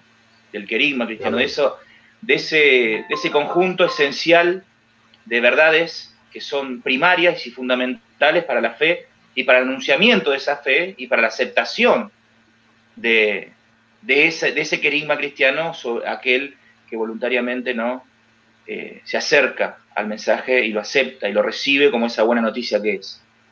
Entonces estamos hablando de una pronunciación, estamos hablando de una proclamación en su sentido más básico, podemos decir, de contar aquello que nosotros hemos experimentado y que hemos conocido por medio de, del, del, Evangelio que nos fue predicado y que ahora lo transmitimos nosotros también. Entonces, ¿qué significa esto que estoy diciendo? Yo siempre suelo irme un poco por las ramas, así que tenga paciencia la gente. Significa que la tarea de evangelizar presupone que por medio del lenguaje vamos a expresar un mensaje que debe ser comprendido, ¿no? Claro. Por medio del lenguaje vamos a expresar un mensaje que debe ser comprendido. Esa pronunciación y esa proclamación es un mensaje que tiene que ser comprendido por el otro hay un vínculo, hay una realización propia del que mensajero hacia el, hacia el oyente. Y como resultado final de esa proclamación se busca la interpelación, una respuesta por parte del oyente que puede ser afirmativa o puede ser negativa. Pero lo que sí está claro es que este mensaje que vamos a transmitir debe ser inteligible, en, en términos más sencillos, debe ser entendible. Sí. Y para que ese mensaje sea entendible, el mensajero se debe adecuar adecuar a la persona que va a recibir el mensaje. ¿Sí? ¿Estamos claros hasta ahí más o menos? sí, yo, creo que debe haber casos de gente que es analfabeta, que no sabe leer, que no tiene ni siquiera, nunca cursó ni la primaria. Y es, es un tema. Claro, sí, hay muchos, hay muchos ambientes, hay muchos, como se dice en psicología, hay muchos ambientes en los que la persona se desarrolla que van a tener implicancia a la hora de comprender lo que se le está diciendo. Entonces el mensaje debe ser comprendido por mi oyente, ¿no? Y en este caso tenemos que decir que no todos los públicos, como bien vos decías, lo que va dirigido el mensaje, tienen la misma capacidad. Y ahora vamos a entrar un poco en ese detalle. Pero no todos los, públicos, voy a decir una palabra que quizá a muchos no le guste, pero no todos los oyentes a los que va dirigido el, el querigma, el evangelio, tienen la misma capacidad de captar ¿sí? el mensaje. No todos los públicos tienen la misma edad, por lo tanto, dependiendo de la edad, va a ser la pedagogía que yo voy a tener que utilizar o el método que yo voy a tener que utilizar para que el mensaje se adapte a las capacidades en cuanto a edad. Y así podemos hablar de un montón de aspectos, como que vos dijiste, sociocultural, el aspecto académico. Si yo le estoy hablando a una persona que tiene primario, secundario, terciario, que es analfabeta, a una persona que, está en el campo, a una persona que está en la ciudad. Tienen, hay muchos factores que, tienen, que implican o que están, digamos, eh, en el sujeto al que yo le estoy predicando, que deben ser tenidos en cuenta. Por eso, cuando hablas de método, estrategia, y claro, es necesario, y es bíblico. Y esto es bíblico, y esto es lo que muchos quizá no llegan a comprender, ¿no?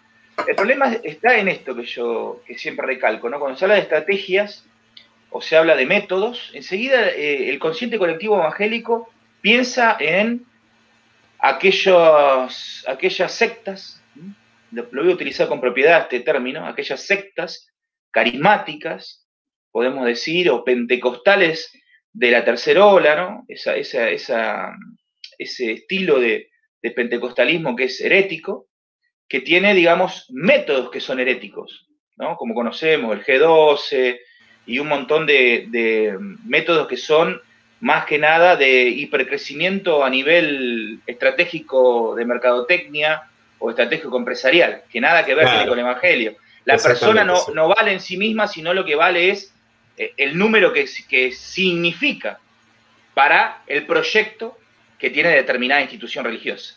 O sea, la persona no tiene valor en sí, la persona no tiene dignidad en sí, por cuanto yo le debo predicar el mensaje, porque es el mensaje de salvación para el hombre, ¿no? Que por medio de Cristo va a alcanzar la plenitud del hombre, que es Cristo mismo, ¿no? Entonces, en ese sentido, estas estrategias de estas sectas, que han tenido mucha influencia dentro del movimiento evangélico, siempre de las corrientes anabaptistas, pero también de las corrientes históricas, bueno, cuando hablamos de estrategia en ese término, entonces ahí estamos en problema. ¿sí? Claro, estamos en eh, problema. Esta es la pregunta entonces, ¿no? Porque por ahí alguno en este momento se debe estar preguntando, ¿esto no sería pragmatismo, digamos, de alguna manera? o sea, ¿cómo ser bíblicos sin ser pragmáticos? Sería la pregunta. Sí, está bien. Está bien. Pero déjame entrar en, otro detalle, antes de entrar al tema de pragmatismo, para, para no saltearnos lo que dije al principio. Yo dije que la cuestión de la estrategia y del método era bíblica a la hora de la predicación del Evangelio. Y eso lo encontramos claramente en las Sagradas Escrituras y principalmente en la misión de San Pablo, que es la misión más rica para nosotros los cristianos, puesto que es el apóstol de los gentiles, y que el, Antiguo, el Nuevo Testamento, perdón, está mayormente escrito por el apóstol Pablo. Así que eh, los máximos detalles de las misiones, las formas de la pastoral, la encontramos en, las epístolas de San Pablo. Perdón, fíjate lo que dice Primera de Corintios. Acá tengo justo una anotación, copié un versículo. Primera de Corintios, eh, capítulo 9, versículo 19 al 23. Y dice, por lo cual, siendo libre de todos, me he hecho siervo de todos para ganar a un mayor número. Acá ya hay la racionalidad ¿sí? de la forma en que San Pablo entiende cómo debe ser predicado el Evangelio, no solamente en la palabra, sino en la obra, ¿sí? o en la acción o en el testimonio personal. Y sigue, dice, me he hecho a los judíos como judío, para ganar a los judíos, a los que están sujetos a la ley, aunque yo no esté sujeto a la ley, como sujeto a la ley. ¿no? Y acá vamos a encontrar el caso de Timoteo. ¿Por qué circuncida? ¿No? Bueno, Exactamente. porque tenía que ganar a los judíos. Pero ahora vamos a entrar en eso. Para ganar a los que están sujetos a la ley. Y a los que están sin ley, como si yo estuviera sin ley. No estando yo sin ley de Dios, sino bajo la ley de Cristo. Para ganar a los que están sin ley, ¿no? acá hay un contraste entre judíos y gentiles, claramente. Dice, me he hecho, me, escuchá, ¿eh? Me he hecho débil a los débiles. Me he hecho débil a los débiles. Esto también es interesante, para aquellos pastores o aquellos que están en el agente de evangelismo, ¿no? Esta cuestión de tratar de adaptarme en mis formas a la persona o al grupo, ¿no? Identitario en el que yo estoy trabajando. Me he hecho débil a los débiles para ganar a los débiles. A todos me he hecho de todo para que de todos modos salve a algunos, ¿no? Y esto hago por causa del Evangelio para hacerme copartícipe de, de él, dice. Entonces, bueno, acá ya vemos cómo San Pablo entiende el, evangelismo, cómo entiende su misión. ¿eh? Él se niega a sí mismo en todo sentido, y lo primero que es importante aquí ¿eh? es el mensaje predicado de la manera inteligible, como dije yo, que el otro lo comprenda no solo por medio de mis palabras, y acá está, acá está la, la importancia de un concepto del evangelismo contextualizado y contemporáneo. No solo las palabras que tienen que estar adecuadas al lenguaje que se habla. Nosotros no podemos hablar con un lenguaje arcaico, romántico, Reina Valera 1960, porque vosotros, hermanos, estáis. No, eso es anacrónico. Hay un lenguaje ¿sí? que identifica la cultura y del cual yo tengo que no solo tener conocimiento, sino también adaptarlo a mi discurso. Entonces acá vemos cómo San Pablo se maneja dentro de dos grupos identitarios diferentes, que dentro de esos grupos identitarios, que son los judíos y que son los gentiles, ¿eh? nos vamos a encontrar con subdivisiones, porque va a haber escala social, va a haber personas que son esclavas, que son libres, comerciantes, personas practicantes verdaderamente de la religión, otras personas que, no, que traen pecados, vicios. Entonces, hay todo una psicología por parte de Pablo, una cuestión no solo sociológica, antropológica, aunque, es anacrónico usar estos términos en el concepto de Pablo, ¿no? Pero se ven y vamos a verlo en este sentido. Vos fíjate que eh, te dije el tema de la circuncisión de Timoteo, ¿no?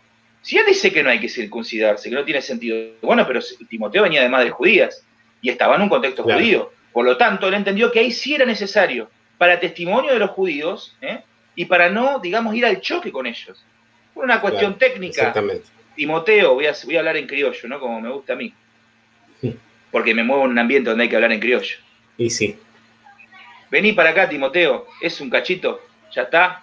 Y vamos a entrar y no vamos a tener problemas y vamos a poder anunciar lo que a nosotros nos importa, que es el Evangelio. Y lo mismo hace con los griegos. Fíjate lo que dice acá. Mientras Pablo eh, los esperaban Atenas, le dolió en el alma, y acá está esto también que es muy importante, ¿no? Esto es muy importante. A ver, el evangelicalismo no es una cuota denominacional que yo tengo que hacer una o dos veces al año para conformar a mi denominación o porque está dentro de la currícula pastoral que tengo que cumplir. ¿Se entiende? Sí, se Porque pareciera eso. No, y no tengo a nadie en mente, lo digo en general, lo digo en todo ámbito. ¿sí? lo digo en el ámbito evangélico, lo veo en el ámbito católico, al estudiar en una universidad católica, entonces yo veo eso. Y vos fíjate que la motivación de San Pablo, la motivación de llevar el Evangelio, es este dolor en el alma. Fíjate que dice de ver la ciudad, que la ciudad estaba llena de ídolos. Así que discutía en la sinagoga con los judíos y con los griegos que adoraban a Dios, a diario hablaba en la plaza con los que se encontraban allí, ¿no? San sí, Pablo justo se me venía ese ejemplo. Bueno, San Pablo iba al lugar donde estaban los debates, donde estaba el meollo del asunto, donde se cocinaba la cultura, donde se, donde se cocinaba aquello que iba a configurar el etos de una sociedad. Exactamente. ¿Eh? No le escapa al debate, no le escapa al diálogo eso eso veía hoy un poco en el estudio de la filosofía, ¿viste? Que decía que justamente esos lugares eran donde se hacía, digamos, la democracia, donde, digamos, por alguna manera se formulaba lo que iba a ser una república y, las ideas. Claro, ya venía de antes, imagínate que eso viene ya de Platón. Pero fíjate que sigue diciendo el texto, ¿no? Y es, es muy interesante. Dice, algunos filósofos epicúreos y estoicos, dice, entablaron conversación con él, se acercaron. Unos decían, ¿qué querrá decir este charlatán, no? Otros comentaban, parece que es predicador de dioses extranjeros. Decían esto porque Pablo les anunciaba las nuevas buenas de Jesús y de la resurrección, algo que era completamente descabellado. Entonces se lo llevaron a una reunión del aerópago. Y aquí sí está la cúspide de la intelectualidad, el aerópago. Ahí, digamos, estaba la creme de la creme, como se dice hoy, ¿no? Entonces sigue, dice, ¿se puede saber qué nueva enseñanza es esta que usted presenta? Le preguntaron. ¿Por qué nos viene usted con ideas que nos suenan extrañas y queremos saber qué significan. Entonces dice, es que todos los atenienses y los extranjeros que vivían allí se pasaban el tiempo sin hacer otra cosa más que escuchar y comentar las últimas novedades, ¿no ves? Acá hay algo interesante. Acá hay un aspecto sociocultural que Luca no nos deja pasar por alto. ¿Se entiende? ¿Cuál era, cuál era el, pasatiempo de los atenienses? Ir a escuchar y divagar dentro de sus sofismas, ¿no? Y su filosofía, Epicurio, eh, Exactamente. Bueno, acá te nombra los estoicos, ¿no? Y bueno, y había muchas otras escuelas ahí, los cínicos, había muchas otras escuelas. Y eso le gustaba al ateniense. Entonces Pablo dice, bueno, si esto le gusta, yo ahora voy al arópago y yo les voy a decir la verdad. Entonces ahí Pablo pronuncia, ¿no? Eh, el, Evangelio, pronuncia el Gerima, y fíjate que lo más interesante es que Pablo, y en las Sagradas Escrituras, que nosotros consideramos inspirada por Dios, hay dos frases que no las inspiró Dios. Hay dos frases que son de dos filósofos griegos. Y San Pablo utiliza dos frases de filósofos griegos a un público griego para presentarles el Evangelio. Y le dice, puesto que en él vivimos, nos movemos y, existimos. ¿Mm? No sé si recordás que hay, por ejemplo, también un pasaje del libro de Enoch, por ejemplo. Creo que en Judas, ¿no? Claro, bueno, pero tendría más sentido porque viene de la literatura apocalíptica judía. Entonces podría, podría entenderse, ¿no? Aparte que una literatura reciente, ¿eh? lo que hace Judas es, es eh, utilizar una, literatura reciente que, se leía, que, se entendía, aparte que se entendía, porque para que la literatura apocalíptica es puramente simbólica, ¿no? Es, es, mayormente simbólica. Pero viste, acá es lo que yo voy con Pablo, con San Pablo.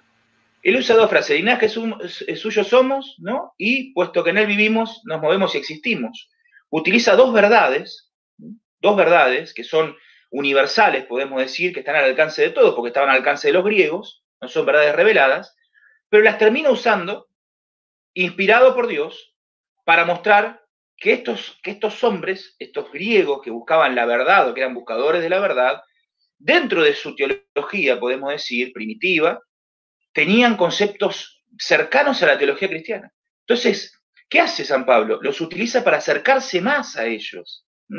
No vende, no licúa la verdad, ¿sí? No, no, no, no, no mezcla la verdad con, con, la, filosofía griega, pero sí toma los, criterios o proposiciones verdaderas de ellos para utilizarlas para un acercamiento, decir, ah, escuchá, mira, este hebreo sabe de filosofía, este hebreo... Claro, aparte para que sea comprensible para ellos también. la comprensibilidad, el acercamiento cultural, hay una valoración de lo que los otros tienen, esto es importante, ahora me hiciste recordar lo siguiente, la valoración propia de la identidad cultural de al otro al que yo voy.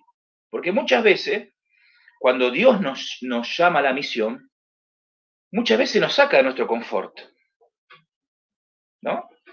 Y nos lleva a otras realidades, para que si vamos a ser pastores más todavía, o si somos pastores más todavía, nos lleva a otras realidades, y el problema está cuando nosotros queremos imponer la nuestra. ¿Se entiende? Y queremos predicar el Evangelio de acuerdo a nuestro contexto, y despreciamos la cultura del otro. Esto es lo que le pasó.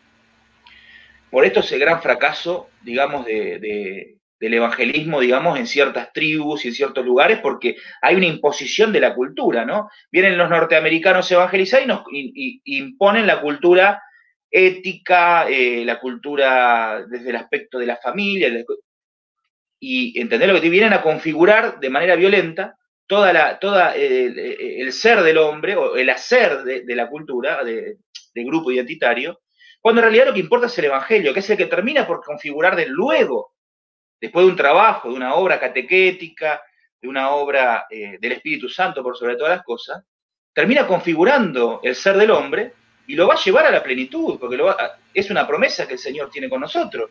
O sea, el que comenzó la buena obra, Él también la perfeccionará hasta el día del Señor Jesucristo. ¿Se entiende? Pero ahí está el problema de un personalismo o de un conductismo desde el punto de vista filosófico. Cuando nosotros creemos que en realidad somos nosotros los que hacemos los cambios, o es nuestra elocuencia, o es nuestra, forma de proponer el Evangelio, la, que va a hacer que haya un asentimiento espiritual o, racional, que también puede ser, en, el peor de los casos, de la otra persona por mis capacidades, por mis métodos, por mis formas. Entonces ahí el método ocupa el lugar del Evangelio. El problema sería cuando, si, pero si el Evangelio está por encima del método, y el método solamente es una herramienta, un vehículo para que el Evangelio sea más entendible y sea más eh, comprensible para el, para el grupo identitario que yo le estoy comunicando, bueno, mucho mejor, obviamente. Amén, así es. Este bueno, que me habías dicho, el pragmatismo, eh, ¿no? Sí, sí, el pragmatismo, exactamente, sí. Pero no me acuerdo que me habías preguntado. Sí, que bueno, esto como estábamos hablando de métodos, esto no sería por ahí pragmatismo, o sea, ¿cómo ser bíblicos sin ser pragmáticos? O, habría que ser pragmático y bíblico, ¿cómo sería en sí la definición? Es una, buena pregunta, ¿no? ¿Cómo ser bíblicos sin ser pragmáticos, no? Entonces yo pregunto lo siguiente, ¿cuál es el problema de ser pragmático? ¿Cuál es el problema del pragmatismo? Entonces acá hay un problema de conceptos, que es lo que yo digo. Hay un problema de conceptos por un prejuicio de acuerdo a una mala experiencia. Y eso es lo peor que le puede pasar al cristiano que está en el trabajo misional. Lo peor que le puede pasar al cristiano que está en trabajo misional es venir con ideas preconcebidas de malas experiencias y aplicarlas al campo de lo negativo, podemos decir. Entonces, en este caso, la negación de lo que puede ser práctico, que tiene que ver con lo pragmático. Yo me niego a eso porque entonces estaría comportándome como aquellos a los que yo denuncio, ¿no? O, de los que yo me he separado o de los que yo no quiero tener nada que ver. Entonces volvemos al, tema anterior, del método. Si el método es bíblico o si mi método se pone por encima como fundamento el querigma, la anunciación del Evangelio, y el método es solo el vehículo para alcanzar una civilización, para alcanzar un, grupo, para alcanzar una familia, entonces está bien. El problema es cuando el, el método cumple el lugar del Evangelio, el Evangelio queda solamente como, digamos, un decorado para que no piensen que no somos cristianos o para, ¿no? o para seducir por medio del emotivismo, por medio de la psicología, para seducir al otro, usando eh, partes convenientes de las escrituras, al fin de hacer un mensaje humanista que, digamos, de alguna manera seduzca al otro y venga no por, el Evangelio en sí mismo, sino por los intereses propios de esas promesas falsas que, se fueron fundamentadas con las escrituras de manera descontextualizada. Entonces ahí, va el meollo del asunto. ¿Qué ¿Cuál es lo malo lo pragmático? Si como, como hemos dicho en otras ocasiones, en nuestras charlas y en otros grupos de debate, somos seres pragmáticos. Somos seres pragmáticos. Todo el tiempo estamos haciendo cosas pragmáticas, ¿no? Y yo siempre doy el ejemplo de, si a mí me duele la panza porque comí algo que me cayó mal, yo voy al botiquín o a cualquier lado, agarro una buscapina o algún otro, algún otro, eh, algún otro medicamento que sabemos que es de venta libre y que hace bien al estómago, y yo me lo tomo, ¿no? Y no me lo tomo porque sé las propiedades eh, sintéticas o las propiedades químicas que tiene la pastilla y sé cómo cuando la ingiero cómo actúa ¿no? sobre determinados órganos y producen así la, sanidad o, el, bienestar. No tengo ni idea. Yo solamente sé que si tomo una buscapina me va a hacer bien o no. Eso es pragmatismo. Entonces, lo práctico no siempre está mal. Y no, en, el mundo evangélico tampoco. O sea, en, el ámbito de lo, evangelístico, ser un poco pragmático, no, no está mal en sí mismo. El problema es, como yo te digo, cuando el pragmatismo termina por sustituir ¿sí? Eh, el Evangelio, que es lo más importante. Amén. Eh, otra de las preguntas que tengo es, ¿debemos de cuidarnos de algún peligro en particular o tener algo en cuenta debido a esto que estamos hablando, o sea, de todo lo que, de todo esto que salió, ¿no? De pragmatismo, de por ahí dar un mal mensaje. ¿Qué, qué podemos, digamos, ¿De qué tenemos que cuidarnos? ¿De qué peligro? Bueno, ya mencioné algunos peligros. Mencioné los peligros de nuestros prejuicios. Prejuicios que pueden ser personales, que son muy subjetivos, prejuicios que pueden ser denominacionales. Muchas veces las denominaciones, los movimientos, tienen, digamos, eh, una desactualización de su forma de llevar el mensaje, ¿no? ¿Por qué? porque no se han puesto, digamos, los teólogos los teólogos de la denominación no se han puesto a discutir estos temas, siguen usándose métodos antiguos que responden a otro marco social. O sea, esto, esto lo tiene que entender el, pastor que quiere hacer una tarea, eh, digamos, efectiva y fiel, tiene que estar actualizado. ¿Mm? y, y el que va a hacer la misión tiene que estar actualizado. No alcanza solamente con conocer la Biblia, no alcanza solamente con ser un hombre de oración, no alcanza porque el hombre tiene que estar comprometido con el ahora. El cristianismo es una fe histórica. Nuestros padres de la fe, nuestros padres de la iglesia, han sido contemporáneos y han escrito para su época, porque han entendido los tiempos. Entonces un, pastor misional o un pastor debe ser entendido los tiempos y comprender cuáles son los movimientos socioculturales, económicos, políticos, que terminan por manejar los hilos de la gente. Porque la gente vive en sociedad y está permeado por el pensamiento único de estos tiempos que vivimos, aunque hay fragmentación del pensamiento, hay una, configuración por parte de los mecanismos, eh, en este caso de los estados democráticos, ¿eh? de bajar una moral específica. Esa moral va, a adoptándose a los distintos estratos sociales de maneras diferentes, por lo tanto, el pastor misional tiene que comprender cómo esa bajada de moral específica termina por relacionarse con estos diferentes tipos de estratos, ¿no? Y cómo esos distintos estratos sociales convergen entre sí también, o sea, hay una dinámica cultural, social, eh, política, filosófica, psicológica, que no podemos pasar de largo, porque va a terminar infiriendo en la forma en que yo predique el Evangelio. Y el Evangelio tiene que poner énfasis, y esto quizá hay, gente que lo, pueda llegar a malentender lo que voy a decir. El Evangelio está predicado a un hombre, a una persona. ¿eh? Y el Evangelio presupone que esa buena noticia viene a remediar el problema de esa persona. Problema que a primera vista, ¿sí? A primera vista, lo primero que nos dice la Biblia es el pecado, ¿no? La consecuencia del pecado, ¿no? Viene a perdonar el pecado del hombre, viene a restituir o restaurar y a religar el hombre hacia Dios, ¿no? El término religión, religación, religarlo, restaurarlo, ¿no? Volver a poner al hombre su eh, situación filial con, con Dios como Padre, y eso le produce un montón de beneficios desde el ámbito de la promesa, ¿no? Desde la hora también, porque el hombre comienza a experimentar su religación con Dios y comienza a caminar sobre esa plenitud que va a gozar, digamos, esa plenitud que va a gozar por completo, de manera plena, como dice la palabra, sin ser redundante, ¿no? Cuando esté cara a cara con el Padre. Pero ya comienza un proceso de restauración y comienza un proceso de el hombre caminando junto con Cristo hacia esa eh, culminación del hombre perfecto, que es Cristo como imagen, pero que nosotros también vamos a participar cuando estemos en su presencia. Entonces, en ese sentido, el mensaje del Evangelio está destinado al hombre. Y desconocer al hombre, ¿sí? Desconocer al hombre, al hombre actual, al hombre hoy, al hombre que, hoy experimenta la realidad propia, entonces es un grave problema.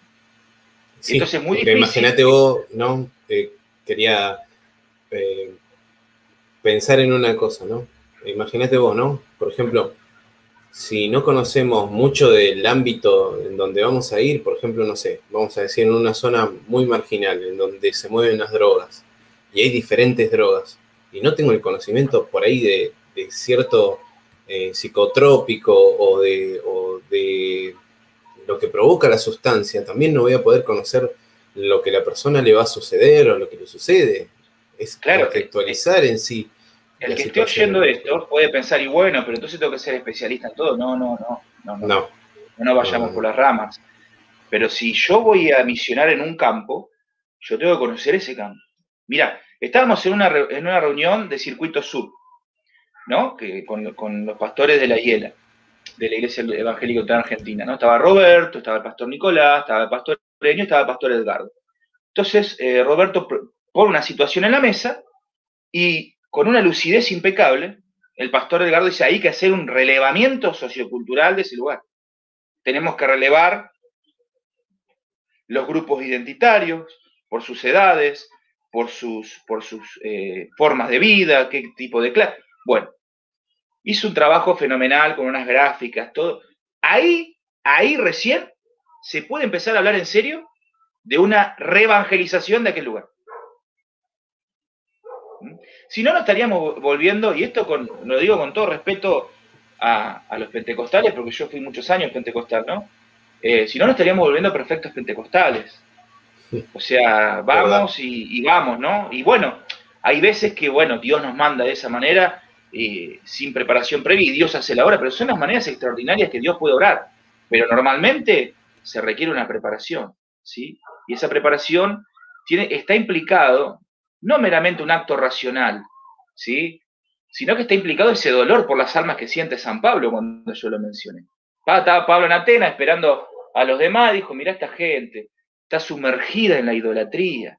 Pero no solo el problema de la idolatría que los iba a condenar al infierno, a Pablo le, importa algo más que eso también. ¿eh? Hay que dejar de ser también un poco infantil a la lectura de la Biblia. A Pablo, a Pablo lo que le interpela de esa situación no es solamente que esas almas se vayan al infierno porque eso ya está implicado en el mensaje, sino que esas esa personas están viviendo indignamente por causa de, las deidades que adoran, porque las deidades que adoran terminan por, digamos, como siempre uso esta palabra, que la voy a repetir mucho, configurar el quehacer de ellos. Y muchas veces el quehacer de ellos era deshonrar el cuerpo, eh, usar las mujeres para ciertas cosas, ¿no? Entonces, hay toda una, una visión antropológica que está implícita en el mensaje del Evangelio. No nos olvidemos que Cristo viene por amor ¿no? a la criatura, se compadece del hombre. Entonces nuestra, nuestra actitud hacia el hombre debe ser la misma en cuanto, bueno, yo me voy a preparar de la mejor manera posible para poder llevar el Evangelio de la mejor manera. Si yo sé que es el Espíritu Santo quien obra en los corazones, eso está más que claro. Pero si el Espíritu Santo nos usa a nosotros, nosotros nos debemos también de responsabilizar de esa, actividad que el Espíritu Santo nos manda a hacer, de ese ministerio, y hacerlo con la mayor seriedad posible. Amén. Y yo creo que también ahí está, ¿no? El dejar un poco, tal vez, ese dogmatismo y pensar en, la persona, ¿no? Porque hay muchas veces que, ¿en qué pensamos? Pensamos, no, eh, no, que vengan tantos a la iglesia y dejamos de lado por ahí oh. la parte personal de las personas, ¿no? Ese es otro problema. Mirá, yo Muchas veces, perdón, eh, que te corté. No, no, no, no, habla Muchas veces decimos, ¿no? Vamos a llevar Biblias, vamos a llevar Biblias. Y llevamos Biblia, esto. Y a veces la, persona no comió en todo el día. Tal cual, muy bien. Mirá, eh, respecto a esto que vos decís, ¿no? Por eso cuando yo empecé este tema dije cuál era el fin del evangelismo, ¿no? ¿Qué es lo que nos mueve a nosotros al evangelismo? Entonces hice, usé el ejemplo y remarqué bastante en esta cuestión de San Pablo del amor por el otro, ¿no? El amor por, por aquel que es imagen de Dios, ¿no? Eh, esto me hace acordar una conferencia que, estaba viendo, había un, predicador importante que había ido a una conferencia latinoamericana y le dice, le voy a hacer una pregunta. Cuando yo les digo hombre, ¿qué se les viene a la mente? ¿no? Entonces estaba toda la gente ahí que eran teólogos, pastores, no habían ido a la conferencia. Pecador, gritaba la gente, ¿no? Pecador, pecador. Le dice, no, están equivocados. Lo primero que dice la Biblia del hombre es imagen y semejanza de Dios. El pecado es posterior. Y el hombre sigue siendo imagen y semejanza de Dios. Por lo tanto, tiene dignidad intrínseca. Y para el evangelio, innata, inherente, es dignidad del el hombre. Y cuando yo veo al hombre, veo el reflejo de Dios, porque dice imagen y semejanza de Dios. Por lo tanto, mi motivación no es solamente la mera obediencia al mandato, ¿no? Porque acá está el deber, esto es re eh, filosofía alemana, ¿no? el deber, la, filosofía del deber, ¿no? No, no, no, no es solamente el deber, es el amor. Que ahora brota de mí, es el amor de Cristo que tiene por el pecador. Amén. Entonces ese amor ese que a mí... Es muy importante, es muy importante que todo lo tengamos en cuenta, ¿no? Muchas veces nos olvidamos del amor. ¿Y por qué lo digo? Y esto lo voy a decir porque muchas denominaciones presionan a sus pastores, presionan a sus pastores para que obtengan resultados. Y muchas de estas personas que presionan a sus pastores para que obtengan resultados ni siquiera son pastores, ni siquiera fueron a evangelizar ni al vecino. Y no tienen ni idea de cómo funciona la misión. La misión es un trabajo de hormiga. ¿eh? Hay lugares donde Dios ora extraordinariamente, como te acabo de decir, y la gente viene por sí sola. Básicamente, a veces los pastores no hacen nada la gente viene, porque hay una disposición previa de Dios, extraordinaria, milagrosa, sobrenatural, que en el tiempo cumplido llegó justo el pastor y esa, esa, estaba esa cosecha lista para, para levantar, ¿no? Pero en la mayoría de los casos la tierra es árida. Y es un laburo, hay que dar vuelta a la tierra, esperar las estaciones, sembrar la semilla. Y como recién, si hay un pastor que recién sale del seminario, Recién está aprendiendo capaz que la siembra mal y tiene que esperar el otro año para volver a sembrar de nuevo. Es un laburo que es lento, que tiene muchas recaídas, que, por momentos parece que está dando fruto, que viene gente y después esa gente se cae, no viene. Es un trabajo difícil, pero los resultados en realidad, los resultados en realidad del verdadero eh, evangelio predicado, no es meramente la cantidad, sino es la palabra sembrada. Eso es lo que importa. Lo que importa es que se, que, se, que se siga al ministro, que se lo acompañe pastoralmente, que se le dé los recursos para que él siembre la palabra. Porque al fin y al cabo, como, como decimos siempre, la obra del Señor. Y la obra puede dar frutos incluso después de décadas. Por cuanto muchos tienen, muchos tienen en poco el trabajo con los niños. Y ahí, y ahí, los mayores testimonios que nosotros nos encontramos son de niños que en un momento determinado participaron de la misión de alguna iglesia y que eso dio fruto cuando ellos fueron mayores. ¿Eh? Entonces, a lo que voy es que. Yo te voy a contar, perdón, eh, que te corte un segundo. te, voy a contar, te voy a contar una cosa, ¿no? Eh, esto voy a hablar de, una denominación bautista. allá en Mateo, el pastor, ¿qué hacía? Hacía como tipo una catequesis, ¿no? Una escuela bíblica, en donde hacía una, merienda, y iban más o menos unos 20 chicos del barrio. Ahí donde yo nací, en Mateo, es un pueblito muy chico, muy rural, y aparte hay mucha pobreza. Y vos podés creer que hoy esa iglesia tiene más de 200 miembros. Todo porque por la llegada, uff, eh, creo que más o menos unos 20 años. luego de 20 años se vieron esos frutos. Pero bueno, ese pastor hubiese sido destituido seguramente por alguna institución. o trasladado. sí, es verdad. Pero, ¿qué pasó? Se trabajó tanto con los niños, fue tan grande ese trabajo, y lo hizo con tanto amor, ir a buscar a, veces de pelear con los padres, de que los padres tengan rechazo, de padres por ahí con problemas graves de alcohol, drogadicción, y tener que sacárselos, ir a la casa, sacárselos, llevarlo, enseñarle del Evangelio, y que esos chicos, eh, al ver lo que vivían ellos ¿no? en la iglesia, después volcarlo a la familia y los padres se convertían o volvían a la, otra vez al Evangelio, después de escuchar al Hijo. Era una cosa impresionante. La verdad que yo veía ese, trabajo pastoral y enorme, y por eso tenés razón, sí, es un trabajo de hormiga, a veces eh, también vemos fracasos, caídas, pero, pero eso no nos tiene que desanimar, ¿no? No, sin duda que no. El desánimo es igual inevitable. Eh, hay también un idealismo, también, bueno, eso lo podemos charlar en otra, en otra ocasión. El idealismo hacia el pastor, ¿no? El idealismo, ¿no? Pero no, el, estado de ánimo no fluctuante a veces es fuerte, porque claro, inevitablemente uno también es exitista y quisiera resultados, quisiera, pero bueno, ahí está, eh, en ese momento hay que entregar el corazón al Señor y decir, Señor, es tu obra, no es la mía, y eh, si estoy fallando en algo, mostrámelo hoy, si no, nada, seguiré sembrando hasta que, quizás sea otro el que recoja. ¿no? Moisés no entró a la tierra prometida y, fue Josué el que la alcanzó, pero a lo que voy es que no tenemos que tener esa visión exitista y resultadista de los números, porque muchas veces eh, se, se pierden ministros por la presión, se cansan los ministros, se frustran por causa de las presiones denominacionales que no tienen sentido porque ni siquiera están enterados del real, trabajo que están haciendo. Hay personas que trabajan, hay misiones que trabajan con ancianos, que están en geriátricos. Eso, eso nunca se va a ver. Pero esas personas que le está haciendo predicar el Evangelio, muy probablemente cuando el pastor vaya y esté cara a cara con el Señor, ahí van a estar sus galardones, hermano. Y bueno, la denominación, la denominación ya no va a tener tiempo para, para honrar a ese pastor, como dice San Pablo. Como dice San Pablo, al pastor que predica bien la palabra, sea digno de doble honra, ¿no? Pero bueno, ese es otro tema. Ya, Viste que yo, si vos me dejás a mí, ya me conocés, ¿no? Sí, sí. todos temas que son, son ásperos. Sí, pero la verdad que, bueno, son muy importantes y está muy interesante lo que estamos hablando. Bueno, ahora hablemos de un punto importante, ¿no? Que esto va a ser un poco dogmático por ahí.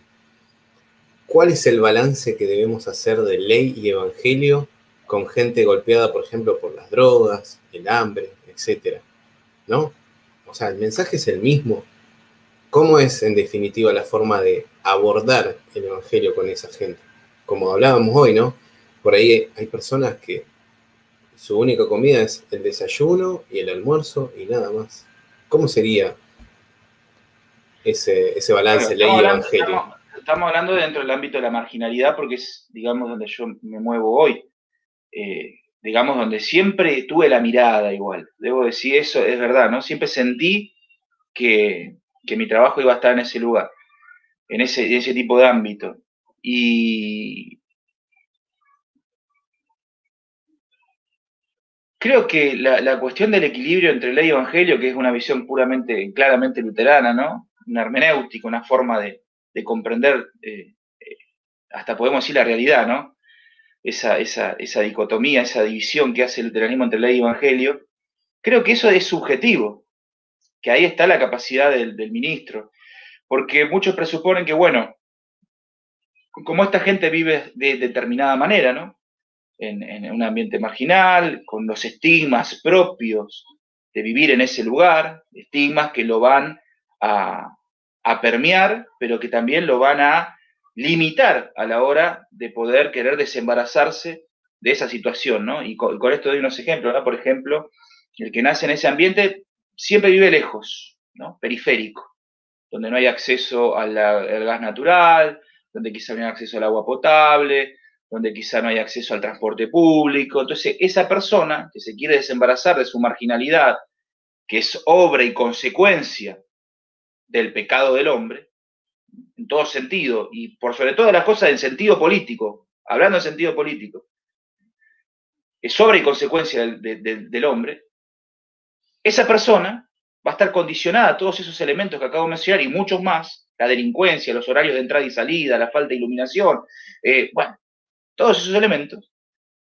que lo van a, obviamente, a, limitar a la hora de querer poder eh, desembarazarse de su situación y salir adelante, como decimos aquí en Argentina, ¿no? Superarlo y poder alcanzar, digamos, un nivel de vida mucho más digno, mucho más noble dentro de una sociedad aburguesada y capitalista como la nuestra. Pero bueno, ese es otro tema. Ahora, esa situación que está viviendo ese sujeto particular que estamos hablando, ¿no? Lo hace humilde de espíritu. Te preguntan, ¿no? Porque muchas veces malentendemos nosotros, ¿eh? Muchas veces nos vamos a encontrar con un rico, un tipo poderoso, que quizás presenta rasgos de humildad interior. Y quizás nos vamos a encontrar una persona que vive en una choza de cartón, que es un tipo soberbio y orgulloso. No orgulloso quizá de su situación material, pero sí orgulloso de sí mismo. Entonces ahí está la subjetividad de cada persona y que es independiente al marco social y cultural en el que viva. Pero hay una realidad.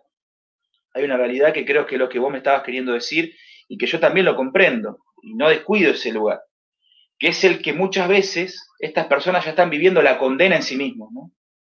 ¿Eh? Porque es muy fuerte quizá lo que voy a decir, pero se llama evangelismo y marginalidad, así que tengo, creo que si hay alguien susceptible, se debería ir. Pero nosotros nos vamos a encontrar con personas, ¿no? Nos vamos a encontrar con personas, por ejemplo, nos vamos a encontrar con una persona de 35 años, un varón masculino, 35 años.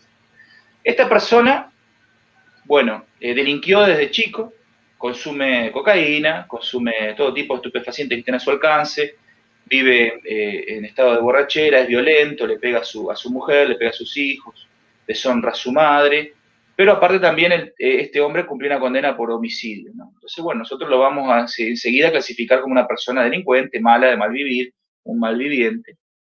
Pero detrás de todo eso hay una historia de vida, ¿eh? del cual también somos responsables como sociedad, en este caso los argentinos. Puesto que, eh, ya me voy a meter en un tema político, pero voy a terminar, voy a terminar de cerrar la idea. Puesto que como sociedad nosotros nos desembarazamos de esas situaciones porque no estamos, no son nuestros vecinos quizá, o no estamos eh, rodeados de esas personas, las encontramos fortuitamente por ahí, por lo tanto a mí no me compete, es competencia del Estado, ¿no? Porque el Estado hoy es competencia de todo. Sin embargo, para el cristiano no es así. El cristiano debe sentir, digamos, debe tener un sentido de responsabilidad social de esas cosas que pasan. Entonces ahí te digo, este fulano que tiene todas esas características, que cae en la categoría de lo malo, del malhechor, del violento, de aquel que debe estar preso, ¿no? Y que, seguramente cumplió su condena, y está bien que esté en ese lugar porque él se lo, ganó, porque él, podría haber trabajado, la otra vez discutía con un amigo que me decía lo mismo, ¿no? Bueno, pero esa gente si quiere puede trabajar, no, mira, flaco, le digo yo, ¿sabes cuál es tu problema? Que vos naciste en un marco ético y moral que te dio las herramientas, ¿eh? En tu voluntad y en tu capacidad intelectiva para seguir un camino que ellos no tuvieron. Porque a ellos de chico lo abusó el abuelo sexualmente, el padre se embriagaba y lo mataba a palos, no le daban de comer, lo humillaban públicamente, no tenía calzado para ir a la escuela. Entonces te quiero ver a vos en esa circunstancia, te quiero ver a vos en esa situación, si tuviese superado, como a veces esos discursos románticos que vemos del villero, del villero que fue a la UBA, ¿no? Y se graduó en antropología. Es uno. Sí. Contra miles de, violadores, contra miles de delincuentes que están condicionados por parte de un sistema que los lleva a ese lugar. Y esto pudiera parecer un discurso político de izquierda. Bueno, vos que me conocés sabés que yo soy todo lo contrario al pensamiento de izquierda. Pero como yo vivo en esos ambientes, porque los camino, camino a esos lugares, conozco a las personas, las escucho, vivo con ellos sus experiencias, yo me doy cuenta de esto. ¿no? Entonces yo ahí puedo decir, bueno, en realidad esta gente está viviendo un infierno en su propia vida. Y sí, y quizás sí. Y esas personas, si presentan un rasgo de humildad a la hora de recibirnos, en el recibimiento, vos fíjate lo siguiente, yo cuando llego, por ejemplo, a varias las canteras, es un recibimiento de honra, ¿no? De las personas, ¿no? Pero no una honra que a mí me enorgullece en el sentido eh, eh, de vanagloria, sino una honra en la que uno se siente querido, ¿no? Ahí viene el pastor. Ahí viene el pastor. Te abrazo, venga, pastor. Entonces, esa gente ya te está mostrando su humildad. ¿Qué va a decir con la ley? ¿Eh? Si la ley ya se le, está aplastando la cabeza con el piso de tierra, amigo. ¿Me entendés? con que no tiene garrafa para calentar la leche. ¿Qué le va a decir con la ley? No, a esa persona tiene que presentar la gracia. ¿Sí? Le tiene que presentar la gracia, le tiene que presentar el amor de Cristo. Le tiene que presentar ¿no? esa restauración que promete el Señor del ser del hombre caído. Pero bueno, como te digo, es una cuestión subjetiva. Ya te digo, te podés encontrar con gente que vive en esta situación y que ha pasado por todas esas tribulaciones, pero que es tremendamente soberbia y orgullosa. Bueno, entonces ahí hay que confrontarlo, ¿no? Ahí hay que mostrarle que, que, todo lo que le ha pasado no le inculpa de sus acciones, ¿no? Y que, y que la ley de Dios le está marcando a cuál es su destino. No sé si respondí, qué sé yo, Juan. Sí, no, perfectamente. Perfectamente. Está muy bien, está muy bien. Eh, bueno, entonces, ahora ¿no? Que, estábamos hablando justo del barrio de las canteras. ¿no? Bueno, ahora quisiera que me cuentes un poco de tu labor pastoral, ¿no? En todos los lugares que estás trabajando, ¿no? ¿Cómo, y cómo es tu misión, ¿no? ¿Cómo es la misión eh, luterana San Agustín? ¿Y cómo se conforma? Aparte de las misiones que tenés, chica, en los barrios estos. Claro, bueno, eh, es linda pregunta porque nunca hablo de esto mucho, pero bueno, tampoco porque muchos no me preguntan, pero Claro, la misión del barrio Las Canteras es una misión muy hermosa, una misión que, yo veo la mano de Dios ahí, porque fue una misión que no fue forzada, no, o sea, no, no se me ocurrió a mí ir a, predicar el Evangelio a, 60 cuadras de mi casa, ¿no? O de donde está la misión eh, central, Misión Esmirna, sino que se da por un producto, de una concatenación de hechos que me termina llevando a aquel lugar, ¿no? Como te digo recién, Las Canteras es un barrio periférico, azotado por la delincuencia, azotado por la marginalidad en su máxima expresión y azotado también por la droga. Mucha venta de estupefacientes. Yo vengo a caer, por la obra de Dios, por un panfleto que llega, con mi número de teléfono, a la casa de una mujer que está con arresto domiciliario por venta de droga. Ahora, te hago una pregunta. Sí. Te hago una pregunta. Este es informal. Ese, esos panfletos fueron los que habríamos preparado, que vos me pasaste y me dijiste, a ver hermano, ¿cómo podemos modificarlo? O me los mostraste o algo así. Puede ser, no me acuerdo, Juan, mira. Puede ser, ¿no? ¿Vos decís los panfletos que hicimos para pegar? Sí, o eso No, no, no. Ah, no, bueno. Un folleto, personal, pues. Ah, yo dije, wow. No, no, eso no, eso, eso fue una buena idea también, pero no, por eso no. Fue un panfleto personal. Ah, eso podemos hablar otro día, ¿no? De las formas de sencillas y, baratas de predicar el Evangelio. Eh, bueno, le llega un folleto a esta mujer, me llaman por teléfono, voy. resulta que, claro, tenía esta tobillera electrónica, estaba presa domiciliaria, y toda su familia en la misma situación.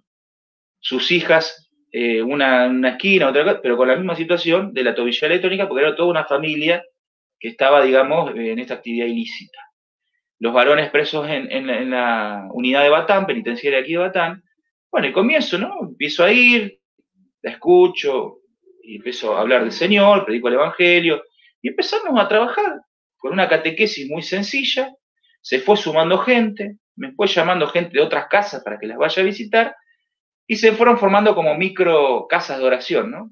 Una nunca se iba yo media hora una, media hora otra, ¿no? Hasta que mi idea era unificarlos a todos, ¿no? Así que así se fue dando de a poco, hasta que en un momento vi que había tantos chicos, tantos, tantos, tantos, tantos, que digo, bueno, sería lindo poder realizar aquí una escuelita dominical. Bueno, empezamos, pero todo esto a pulmón. Vos que me conocés sabés que la misión que nosotros tenemos somos 15. Somos 15, somos tres gatos locos y la, y, la gente que viene a nuestra misión, la misión central es misma, es gente adulta mayor, gente jubilada, ¿no? ¿Y eso qué significa? Que los aportes para la iglesia son escasos, apenas alcanzan para mantener algunas cositas a la iglesia. Yo soy, vos sabés que yo trabajo, yo soy un pastor con sí, sueldo. Y eh, no solo el escaso, estamos escasos de recursos económicos, sino que estamos escasos de recursos humanos, porque somos mi esposa y yo nomás. Sí. Porque los demás son hermanos mayores a los que yo no los puedo exponer con este tema de la pandemia, a ir a esos lugares, ¿no? Donde a veces la higiene no es la mejor. Vos conocés, entendés lo que yo digo, entonces yo no puedo exponer a los hermanos adultos a ir a ese lugar, porque la mayoría son gente de riesgo. Entonces vamos mi esposa y yo. Así que empezamos con la escuelita, así como muy improvisados, nos ayudó con material CPTLN, ¿no? Eh, Cristo para todas las naciones. Eh, nos mandó un material y bueno, empezamos a trabajar. El primer sábado eran 12 chicos, 12 o 14, no me acuerdo. Bueno, ustedes seguramente podrán ver las fotos por ahí, no sé si Juan las ha compartido, del lugar donde estábamos. Y bueno, sí, eso lo voy a compartir eh, en, la página. al otro sábado eran 35. No entrábamos en el lugar. Y el rango etario era enorme, porque había chicos de 2 años a 14. Así que ahí tuvimos que empezar a pensar en dividir los grupos, ¿no? Hacer un grupo preadolescente y un grupo de chicos, ¿no? Y así que eso se fue incrementando, fue creciendo. El último sábado éramos, el último sábado teníamos 35 huevos de Pascua. 20 que nos donó el pastor Roberto Weber y su esposa y su congregación, fue una donación de la iglesia de la Santísima Trinidad, ¿no? De allá de Miramar, el pastor a quien aprecio mucho y le mando saludos porque es un, gran compañero y siempre está para apoyarnos, la verdad que que es un, buen amigo. Y 20 nos donó él, porque yo le dije, bueno, mandame 20, hermano. Bueno, tuvimos que salir a comprar con donaciones. Bueno, vos donaste también. Donó gente, ¿no? Que mandó dinero. Bueno, conseguimos un montón de cosas, pudimos festejar, eran como más de 40 pibes, ¿viste? Y lo, y lo más impresionante de todo, lo que yo estoy más agradecido a Dios, es que yo no hice casi nada. Yo no hice casi nada. Simplemente fui, abrí mi corazón, me mostré tal cual soy, prediqué el Evangelio en el lenguaje que hay que predicar en esos lugares, hablar el lenguaje que hay que hablar en esos lugares, tener el carácter que hay que tener. Y, te puedo asegurar que fue tan hermoso, porque de los más chiquitos a los más grandes, estamos hablando de chicos de 14, 15 años, de barrios, de esos barrios, vos Juan, que sos policía, lo sabés bien. Sí, sí. Y los, y los pibes, los pibes pegados a uno, como con, una, con, una, con un respeto, con una visión de la autoridad que es muy raro ver en esos lugares, porque en esos lugares, lamentablemente, la cultura del pobreo, como yo le llamo, que en otro programa podemos hablar de la cultura del pobreo, hace que esas personas eh, detesten la autoridad. ¿no? De todo tipo. Sin embargo, a mí me sorprendió que el rango de los adolescentes, en su mayormente golpeados, incluso fueron chicos drogados, fueron chicos drogados, para que vos tengas una idea, fueron chicos drogados, un respeto y un aprecio por lo que estábamos haciendo que terminó en una complicidad, ¿no? En la cual nosotros pudimos observar que había un acercamiento que ya era mucho más el acercamiento del interés por aquello que me van a dar en este momento, que puede ser la comida que llevamos o algún regalo como el huevo de Pascua, sino un interés que va más allá en un sentido, y yo lo noto y lo, veo en este sentido, ¿no? Lo veo como una forma de, decir lo que no, no se atreven a decirme, ¿no? Como diciéndome, mira, nosotros necesitamos que nos ayuden, pero ayuda de otro tipo, ¿no? Entonces, bueno, justo ese día hablé de la Pascua y le di un sentido, ¿no? A la situación que viven los jóvenes hoy, ¿viste? Y es como que hubo una apertura, ¿no? Así que, eh, bueno, no sé ni cuál es la pregunta, pero nada, muy contento, estoy agradecido de lo que está pasando ahí en, en el barrio de las canteras, es muy lindo. Y bueno, nada, ponerle el pecho. Ahora, lo que sí te encontrás, lo que sí te encontrás, y esto para cualquier otro hermano que esté viendo, ¿no? Otro pastor o quien quiera, ¿no? Que, quiera o esté en una situación parecida a la mía y que quizá no tenga los recursos ni las formas o, no esté acostumbrado a trabajar, hay obstáculos que son difíciles, ¿no? Y que